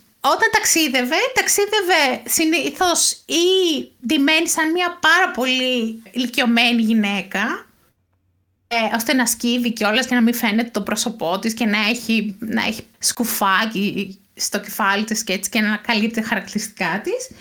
Ή ε, κυκλοφορούσε μένει ε, ως άντρας με το ψευδόνυμο, ψευδόνυμο Moses το οποίο της το είχαν δώσει οι ίδιοι οι σκλάβοι γιατί τους, ε, ε όπως ο Μωσής απελευθέρωσε ναι. τους Ισραηλίτες και της άρεσε πάρα πολύ γιατί ήταν ναι, είναι ξεκάθαρο το... Σε αγαπημένος. Ξεκάθαρος στο παραλληλισμός. Λοιπόν, το 1851 επέστρεψε πάλι στο Μέριλαντ για να ε, βοηθήσει τον άντρα της να, να φύγει, να πάρει τον άντρα της ε, μαζί της. Ο άντρας της βέβαια ήταν, δεν ήταν σκλάβος, ήταν ελεύθερος ο άνθρωπος. Ε, αλλά ε, όταν έφυγε η Χάριετ βρήκε την ευκαιρία να την χωρίσει και να παντρευτεί μια άλλη γυναίκα, την Κάρολάιν. Ε, Και όταν η Χάριετ τον συνάντησε και έμαθε ότι ε, είχε αλλάξει η οικογενειακή του κατάσταση, η Άρδιν, αρχή θύμωσε πάρα πολύ και σκέφτηκε να κάνει σκηνή και να εισβάλλει στο σπίτι και επιτεθεί στον άντρα της και μετά το ξανασκέφτηκε και είπε ότι «Ε, εντάξει δεν είναι, ας τον, ας τον εκεί που είναι και βοήθησε δύο άλλα άτομα από την περιοχή. Mm. Αφού ο άνθρωπος ήταν χαρούμενος με την οικογενειακή του κατάσταση, κανένα πρόβλημα. Το 1857 βοήθησε και τους γονείς της να φύγουν από το Μέριλαντ. Ε, mm-hmm. Θα πει κανείς γιατί άρχισε τόσο πολύ να φυγαδεύσει τους γονείς της. Άρχισε τόσο πολύ γιατί οι γονείς της θα ήταν προφανείς στόχοι, εν πάση περιπτώσει. Δηλαδή, περιμένανε κάποια στιγμή να επιστρέψει για τους γονείς της, οπότε δεν το έκανε άμεσα για να μην την συλλάβουν. Επίσης ήταν πάρα πολύ, πάρα πολύ ηλικιωμένοι και ε, κινούνταν με μεγάλη δυσκολία. Ε, τα 13 ταξίδια που έκανε συνολικά μέχρι το τέλος του δεκαετίας του 1850 φυγάδευσε 70 άτομα και έδωσε βγίες για 60, σε 60 με 80 άλλα άτομα για να δραπετεύσουν. Ε, Mm-hmm. Επίσης ε, γνωρίζονταν έμεσα με τον Φρέντερικ Ντάγκλας και οι δύο έτρεφαν ε, βαθιά εκτίμηση ο ένας για τον άλλον και επίσης κάποια στιγμή ο Φρέντερικ Ντάγκλας πρέπει να είχε φιλοξενήσει στο σπίτι του 13 άτομα που ανήκαν στο underground ε, railway και είχαν ξεκινήσει το ταξίδι τους με τη βοήθεια της ε, Χάριετ Τάμπμαν. Δεν μπορούσα να το επιβεβαιώσει βέβαια για να γιατί θα ε, διακινδύνευε την ασφάλεια όλων, αλλά ήταν χαρούμενος που είχε, που είχε βοηθήσει. Λοιπόν, μετά την δράση της ως ε, ε απελευθερώτρια κλάβων, ε, η Χάρη Τάπμαν ε, ήταν ενεργή και στον φίλιο πόλεμο, όπου θεωρούσε πάρα πολύ σημαντικό η η Ένωση, οι Βόροι δηλαδή, να, να νικήσουν. Είχε γράψει, είχε υπαγορεύσει μάλλον και τη ίδια, είπαμε ήταν, ήταν αναλφάβητη, δεν μπορούσε να γράψει. Είχε υπαγορεύσει κάποια πάρα πολύ ωραία πράγματα στον Λίνκολ, λέγοντάς του ότι η δουλεία είναι ένα φίδι, το οποίο θα έπρεπε, δεν, δεν αρκεί μόνο να γιατρεύει τις, ε, συντακομματιές του φιδιού. Ε, μιας στο τόσο θα έπρεπε να το σκοτώσει μια και καλή. Ναι. δηλαδή ότι κάνε κάτι. Δεν γίνεται αυτό το ναι. πράγμα. Αυτά, αυτά βέβαια πριν το Emancipation, Emancipation Proclamation, πριν την, mm, ε, απελευθέρωση, έτσι, την, αυτή την ε, διακήρυξη για την απελευθέρωση των σκλάβων το 1863. Ε, εκείνη την εποχή στον εμφύλιο ε, ε, ζούσε στο Port Royal στην ε, Νότια Καρολίνα όπου είχε συναντηθεί με τον David, David Hunter που ήταν ε, στρατηγός και, και άλλους στρατηγούς της Ένωσης που, που ήταν abolitionist, που ήταν υπέρ της κατάργησης της δουλείας θεωρούσαν ιδανική να οργανώσει ένα δίκτυο κατασκόπων η ίδια, η ίδια την καθημερινότητά της ήταν νοσοκόμα, αλλά, αλλά όντως ε, κατάφερε και οργάνωσε ένα δίκτυο ε, κατασκόπων, μάλλον όχι ακριβώς κατασκόπων, ε, ε, απλά δίναν πληροφορία στο πώς είναι το, πώς είναι το έδαφος, που είναι, που είναι τα κτίρια των φοιτιών και τέτοια, τέτοια πράγματα, πολύ βασικά έτσι, δεν υπήρχαν, δεν διεισδύανε σε συναντήσεις των νοτίων και τέτοια πράγματα, πολύ βασικά πράγματα. Στις 2 Ιουνίου του 1863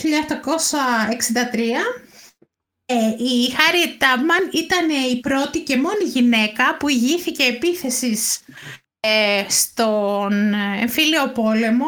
Ήταν ε, η μάχη του Μπαχή Ρίβερ, όπου η Τάμπμαν έδινε οδηγίες σε τρία πολεμικά ατμόπλια, έτσι να κάνουν, πώς το λένε, λήξεις και να ε, κινηθούν ζιγ-ζάκ για να αποφύγουν τις, ε, τις ε, τορπίλες των βορείων, που, τις τορπίλες που είχαν βάλει στο ποτάμι οι βόρειοι, έτσι, και να φτάσουν στην αντίπερα όχθη, όπου τη, τη, στιγμή που έφτασαν στην άλλη όχθη, όπου ήταν, ήταν και τα και τα στρατεύματα των, των Confederates, των, των νοτιων έτσι, ε, και αποβιβάστηκαν την ίδια στιγμή ε, οι σκλάβοι από τις γύρω φοιτίες τάχτηκαν έξω και άρχισαν να τρέχουν προς τα, προς τα ατμόπλια οπότε στην ουσία περικυκλώθηκαν οι δυνάμεις των νοτίων.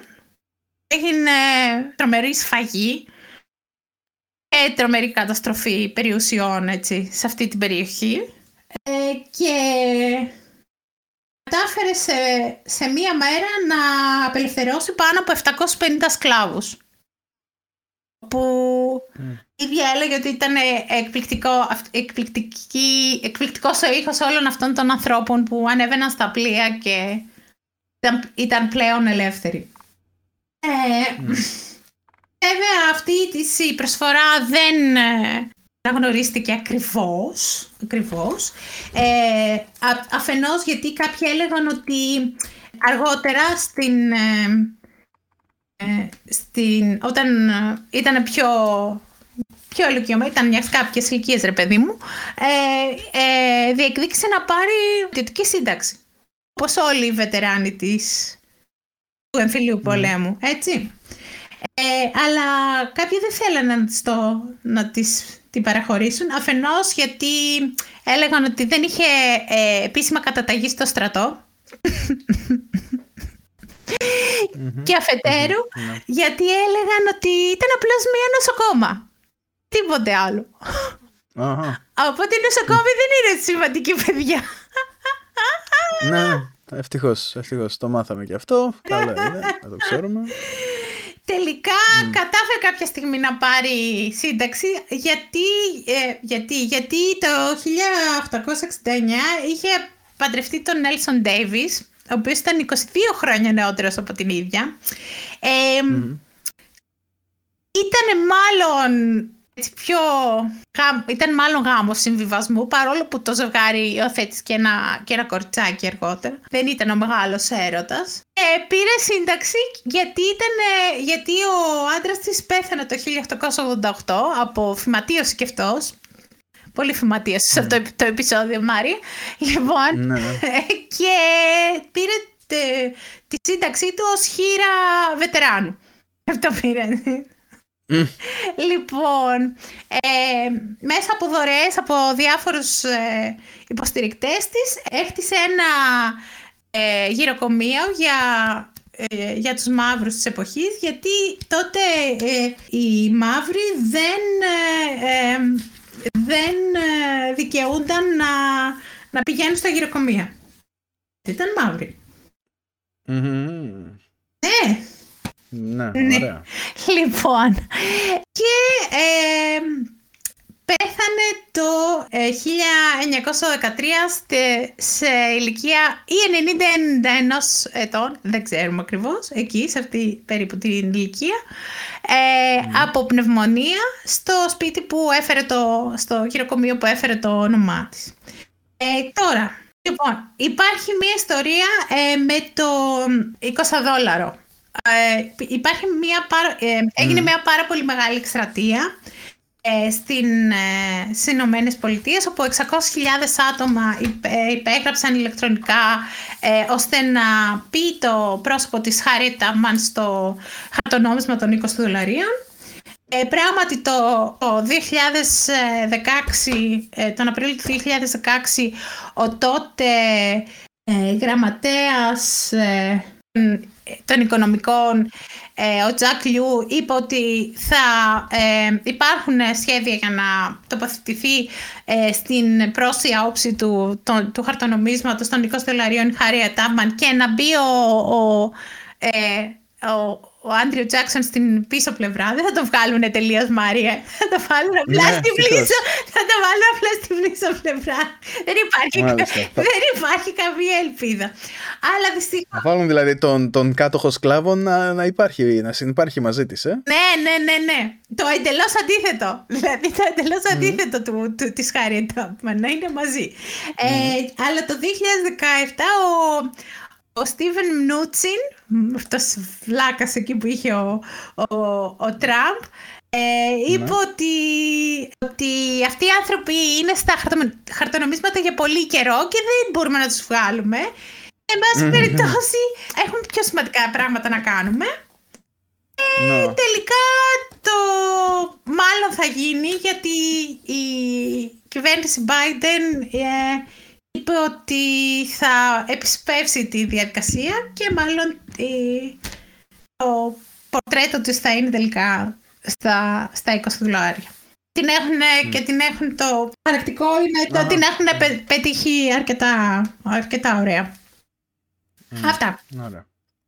Αυτά ήταν, Μάλιστα. αυτά ήταν τα χρωστούμενα για τη Harriet Tubman. Πολύ, ήταν ε, μπαντάς, από τις πρώτες μπαντάς ε, Αμερικανίδες. Ε, ήταν ε, στο, στο τέλος της ζωής της ε, ε, ήταν υπέρ της, του δικαιώματος των γυναικών στην ψήφο. Δηλαδή ήθελε οι γυναίκες στις Ηνωμένες Πολιτείες να αποκτήσουν ψήφο και ε, βοήθησε σε αυτό στην διοίκηση αυτών των, αυτού του δικαιώματος. Αργότερα η Ρόζα Πάρξ είπε ότι ήταν μία από τις γυναίκες που την εμπνεύσανε Ωραία. Ε, καλά πραγματάκια λοιπόν. Ναι. καλά. Αρκετά, αρκετά ε, δηλαδή πολύ, πολύ ενδιαφέρουσα ζωή από μια γυναίκα που γεννήθηκε μέσα στην ε, κακοποίηση και την, ε, τη βία. Πήγε ποτέ ναι. σχολείο, έτσι. Βρήκε όλα πάρα πολύ δύσκολα, δεν της χαρίστηκε τίποτα. Έτσι, πρέπει να, να, να αγωνιστεί ακόμα και για την ελευθερία της. Mm. Από τις πολύ, από τις πολύ έτσι, ε, φωτεινές προσωπικότητες. Mm-hmm. Ωραία. Ωραία. Ε, στο μεταξύ... Ναι. Ε, ε, τι, έριξα μια ματιά ε, εδώ πέρα για, που Άσχετο τώρα, έτσι. Ναι. Ε, έριξα μια ματιά στη Wikipedia στους θανάτους ε, του μήνα ναι. ε, που είναι ο ε, πληκτράς των ε, Deepest Mode ναι. ο Andy Fletcher ναι, δυστυχώς ο οποίος πέθανε σήμερα και μέσα στη λίστα βλέπω και τον Ray Liotta Πέθανε ο Ray Liotta Ναι Πότε; Ε, δεν πρέπει να έχει πολλές ώρες. Ε, πέθανε λέει στον ύπνο του στη Ρεπούμπλικα Ντομινικάνα. Και ήταν λέει κατά τη διάρκεια γυρισμάτων ε, για μια καινούργια ταινία. Ε, ναι. Όχι ρε. Αυτό, αυτά. Βλάκας ο Κίσεντζερ ζει. Ζει και μιλάει γάμο το κέρατο. Ζει και μιλάει. Mm-hmm. Αύριο έχει και γενέθλια. 98 πόσο; 99. Α, ωραία. Γιατί πόσο ακόμα, πόσο; Να τα εκατοστήσει λοιπόν. Λοιπόν, κάνουμε ένα γρήγορο YouTube shout out γιατί κάποιος το ζήτησε και το ξέχασα και ντροπή μου δηλαδή. Ε, κάποιο ζήτησε άλλο ένα κανάλι True Crime στο YouTube εκτός από το, από το That Chapter που έχω κάνει ήδη ε, είναι το κανάλι This is Monsters. This is Monsters. Ε, Πάρα πολύ καλή δουλειά στην, στην έρευνα. Πολύ ωραία παρουσίαση. Έχει πολύ ωραία φωνή ε, αυτός που το την αφήγηση και ε, ε, έχει πλάκα γιατί κάποια στιγμή σταματάει το κείμενο που έχει γράψει και κάνει σχόλια για αυτά που διαβαζει Αλλά καταλαβαίνεις ας πούμε ότι είναι η προσωπική του άποψη και ότι ναι. δεν θέλει να σε επηρεάσει, ας πούμε, καταλαβαίνεις ότι απλά δεν μπορεί, δεν μπορεί να διαβάσει τόσο πολλές βλακίες κάποια στιγμή πρέπει να αντιδράσει.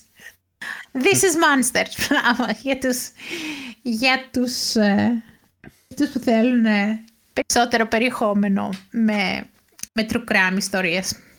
Αυτά. Σας ευχαριστούμε πάρα πολύ. Αυξάνεστε και πληθύνεστε στις εγγραφές ε, σε όλες τις πλατφόρμες. Σας ευχαριστούμε.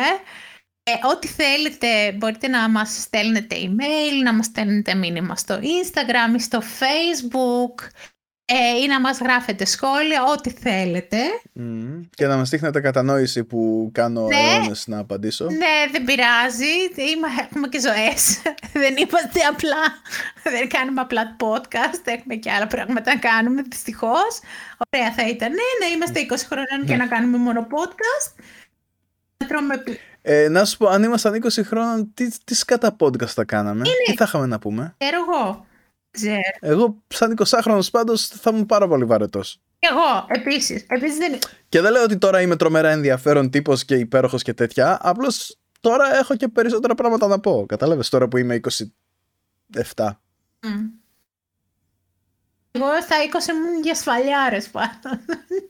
Ε, Όχι ότι και ναι. τώρα δεν είμαι, αλλά πιο πολύ στα 20. Ε, για πιο απαλές. Λοιπόν, εντάξει. Λοιπόν, εγώ αντί για λέξη σήμερα έχω να σας πω το εξής ότι στο Epic, Epic Games έχει κάτι έτσι προσφορές και τέλος πάντων αγόρασα το Civilization 6 Platinum Edition το οποίο έχει το παιχνίδι, το οποίο το είχα ήδη, το είχα κατεβάσει δωρεάν όταν το είχαν βγάλει στο Epic Games ναι. και έχει δύο expansion και κάτι DLC packs σε διάφορους έτσι, ε, πολιτισμούς mm. κλπ. Και, και το, το, το, Gathering Storm, το expansion, το απογειώνει το παιχνίδι. Το κάνει διαφορετικό, οπότε προσθέτει πάρα πολλά ωραία πράγματα. Και όλα αυτά τα πήρα με 11 ευρώ και 39 cents. Πολύ ωραία. Η, η, κανονική τιμή λέει εδώ ότι είναι 80 ευρώ. Τέλος πάντων, εντάξει, είναι λίγο υπερβολή αυτή η τιμή προφανώς. Αλλά για 11 και 39 αξίζει. Μάλιστα. Τι χτίζεις το mm. Civilization ακριβώς, Πολιτισμούς. Ναι, ποιος είναι ο αγαπημένος σου; Α, δεν έχω συγκεκριμένο. Δεν έχεις. Mm. Κανέναν; Ε, δεν, δεν έχω κάποιον που να προτιμώ, ας πούμε. Που να παίρνω, α, θα πάρω αυτόν τώρα και θα περάσουμε ωραία. Mm. Συνήθως το βάζω στο random να μου διαλέξει το παιχνίδι. Α, μάλιστα. Mm. Ενδιαφέρον. Mm. Ωραία. Ναι, κάπως έτσι. Και στην Πίζρα Ηλιώτα. Ναι. Ε, ευκαιρία να ξαναδούμε το... Goodfellas. Goodfellas, ναι. Mm. Δυνατή ταινία. Ναι. Και εκεί δεν, την ε, παράσταση κλέβει ο Τζο Πέση. Πιστεύω. Δυνατός ο Τζο Πέση, ναι. Δικαίως ε, προσευχόταν σε αυτόν. Ο, ο Τζο Κάρλιν. Because, because Joe Pesci doesn't fuck around.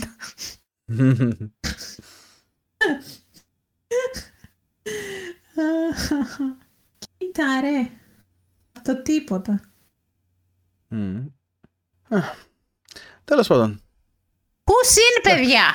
Who's in. Who's in and who's out. Όχι βρε, who's in και, και ισχούν να πελέψει. Ξέρω. Ξέρω. Λοιπόν. Γιατί πράγματα τόσο μαύρα πάντα; Τι να κάνω, αφού αυτό τώρα προέκυψε, τώρα το, το ανέφερα κι εγώ. Άντε, να τελειώσουμε πιο, πιο, πιο θετικά. Κάτσε. Λοιπόν, βρήκα ένα site που έχει παιχνίδια του Amstrad. Ναι. Και, και ε, απλώς τα παίζεις ε, online. Δεν χρειάζεται να κατεβάσεις τίποτα. Μάλιστα. Πώς λέγεται το site? Λοιπόν, bzhgames.xyz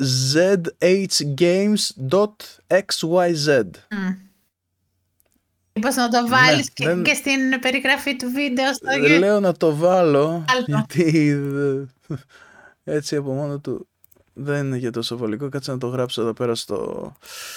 Ε, πώς το λένε μωρέ, στο Discord. Το γράψω και στο Discord. Ναι, να βρίσκεται να το τσιμπήσω από εδώ Θα το βάλω λοιπόν στην περιγραφή του podcast για να το κλικάρετε εσείς που θέλετε να παίξετε παιχνίδια του Amstrad.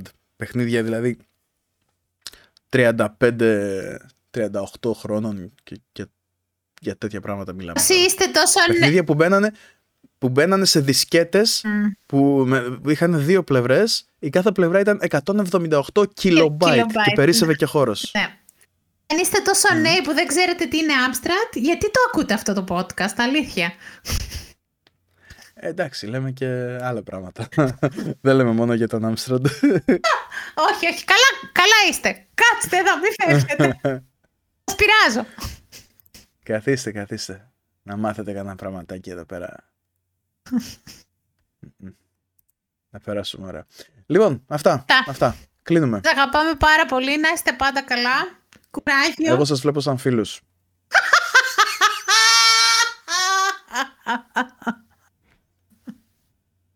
Εντάξει, εγώ θέλω και το κάτι της παραπάνω, δεν θα πω ψέματα. Mm, εντάξει. Δεν θα πω ψέματα. έχω, ξε, έχω ξεπεράσει τη, την εποχή που, που με κάλυπταν οι πλατωνικές σχέσεις. Μια ζωή mm. τι έχ, την έχουμε. Τι στον κόρακα. Έτσι. Έτσι. Καιρός ήταν να, να εκφραστούμε Έτσι. επιτέλους. Εγώ δεν μπορώ άλλο να με θέλουν για το κορμί μου. Θέλω μόνο πλατωνικές σχέσεις τώρα. Φτάνει. Εντάξει. Βαρέθηκα να ξυρίζομαι κάθε φορά. Άντε. Αφήστε με επιτέλους. Αφήστε με να φάω όσο θέλω και να, να μείνω αξίριστος. Εντάξει. Ναι. Δεν μπορώ πια να είμαι τόσο, τόσο όμορφος. Και μεταξύ, ξέρεις τι κάνεις τώρα. Με φαντάζονται λεπτή ξυρισμένη. Κάτι που δεν ισχύει. Ποιος; Κάνεις να με φαντάζονται λεπτή και ξυρισμένη. Λέω κάτι που δεν Όχι, εγώ για, τον, για, δικό, για, για μένα λέω. Για τα, τα πρότυπα με τα οποία εγώ μεγάλωσα. Α, μάλιστα. τα πρότυπα με τα οποία εγώ μεγάλωσα. Δηλαδή, ξέρεις, οι άντρες ξυρισμένοι και τέτοια πράγματα. Αυτά. Γεια σας, κλείνουμε. Φιλάκια, φιλάκια. Και τέλος ηχογράφησης. Ωραία. Τέλεια.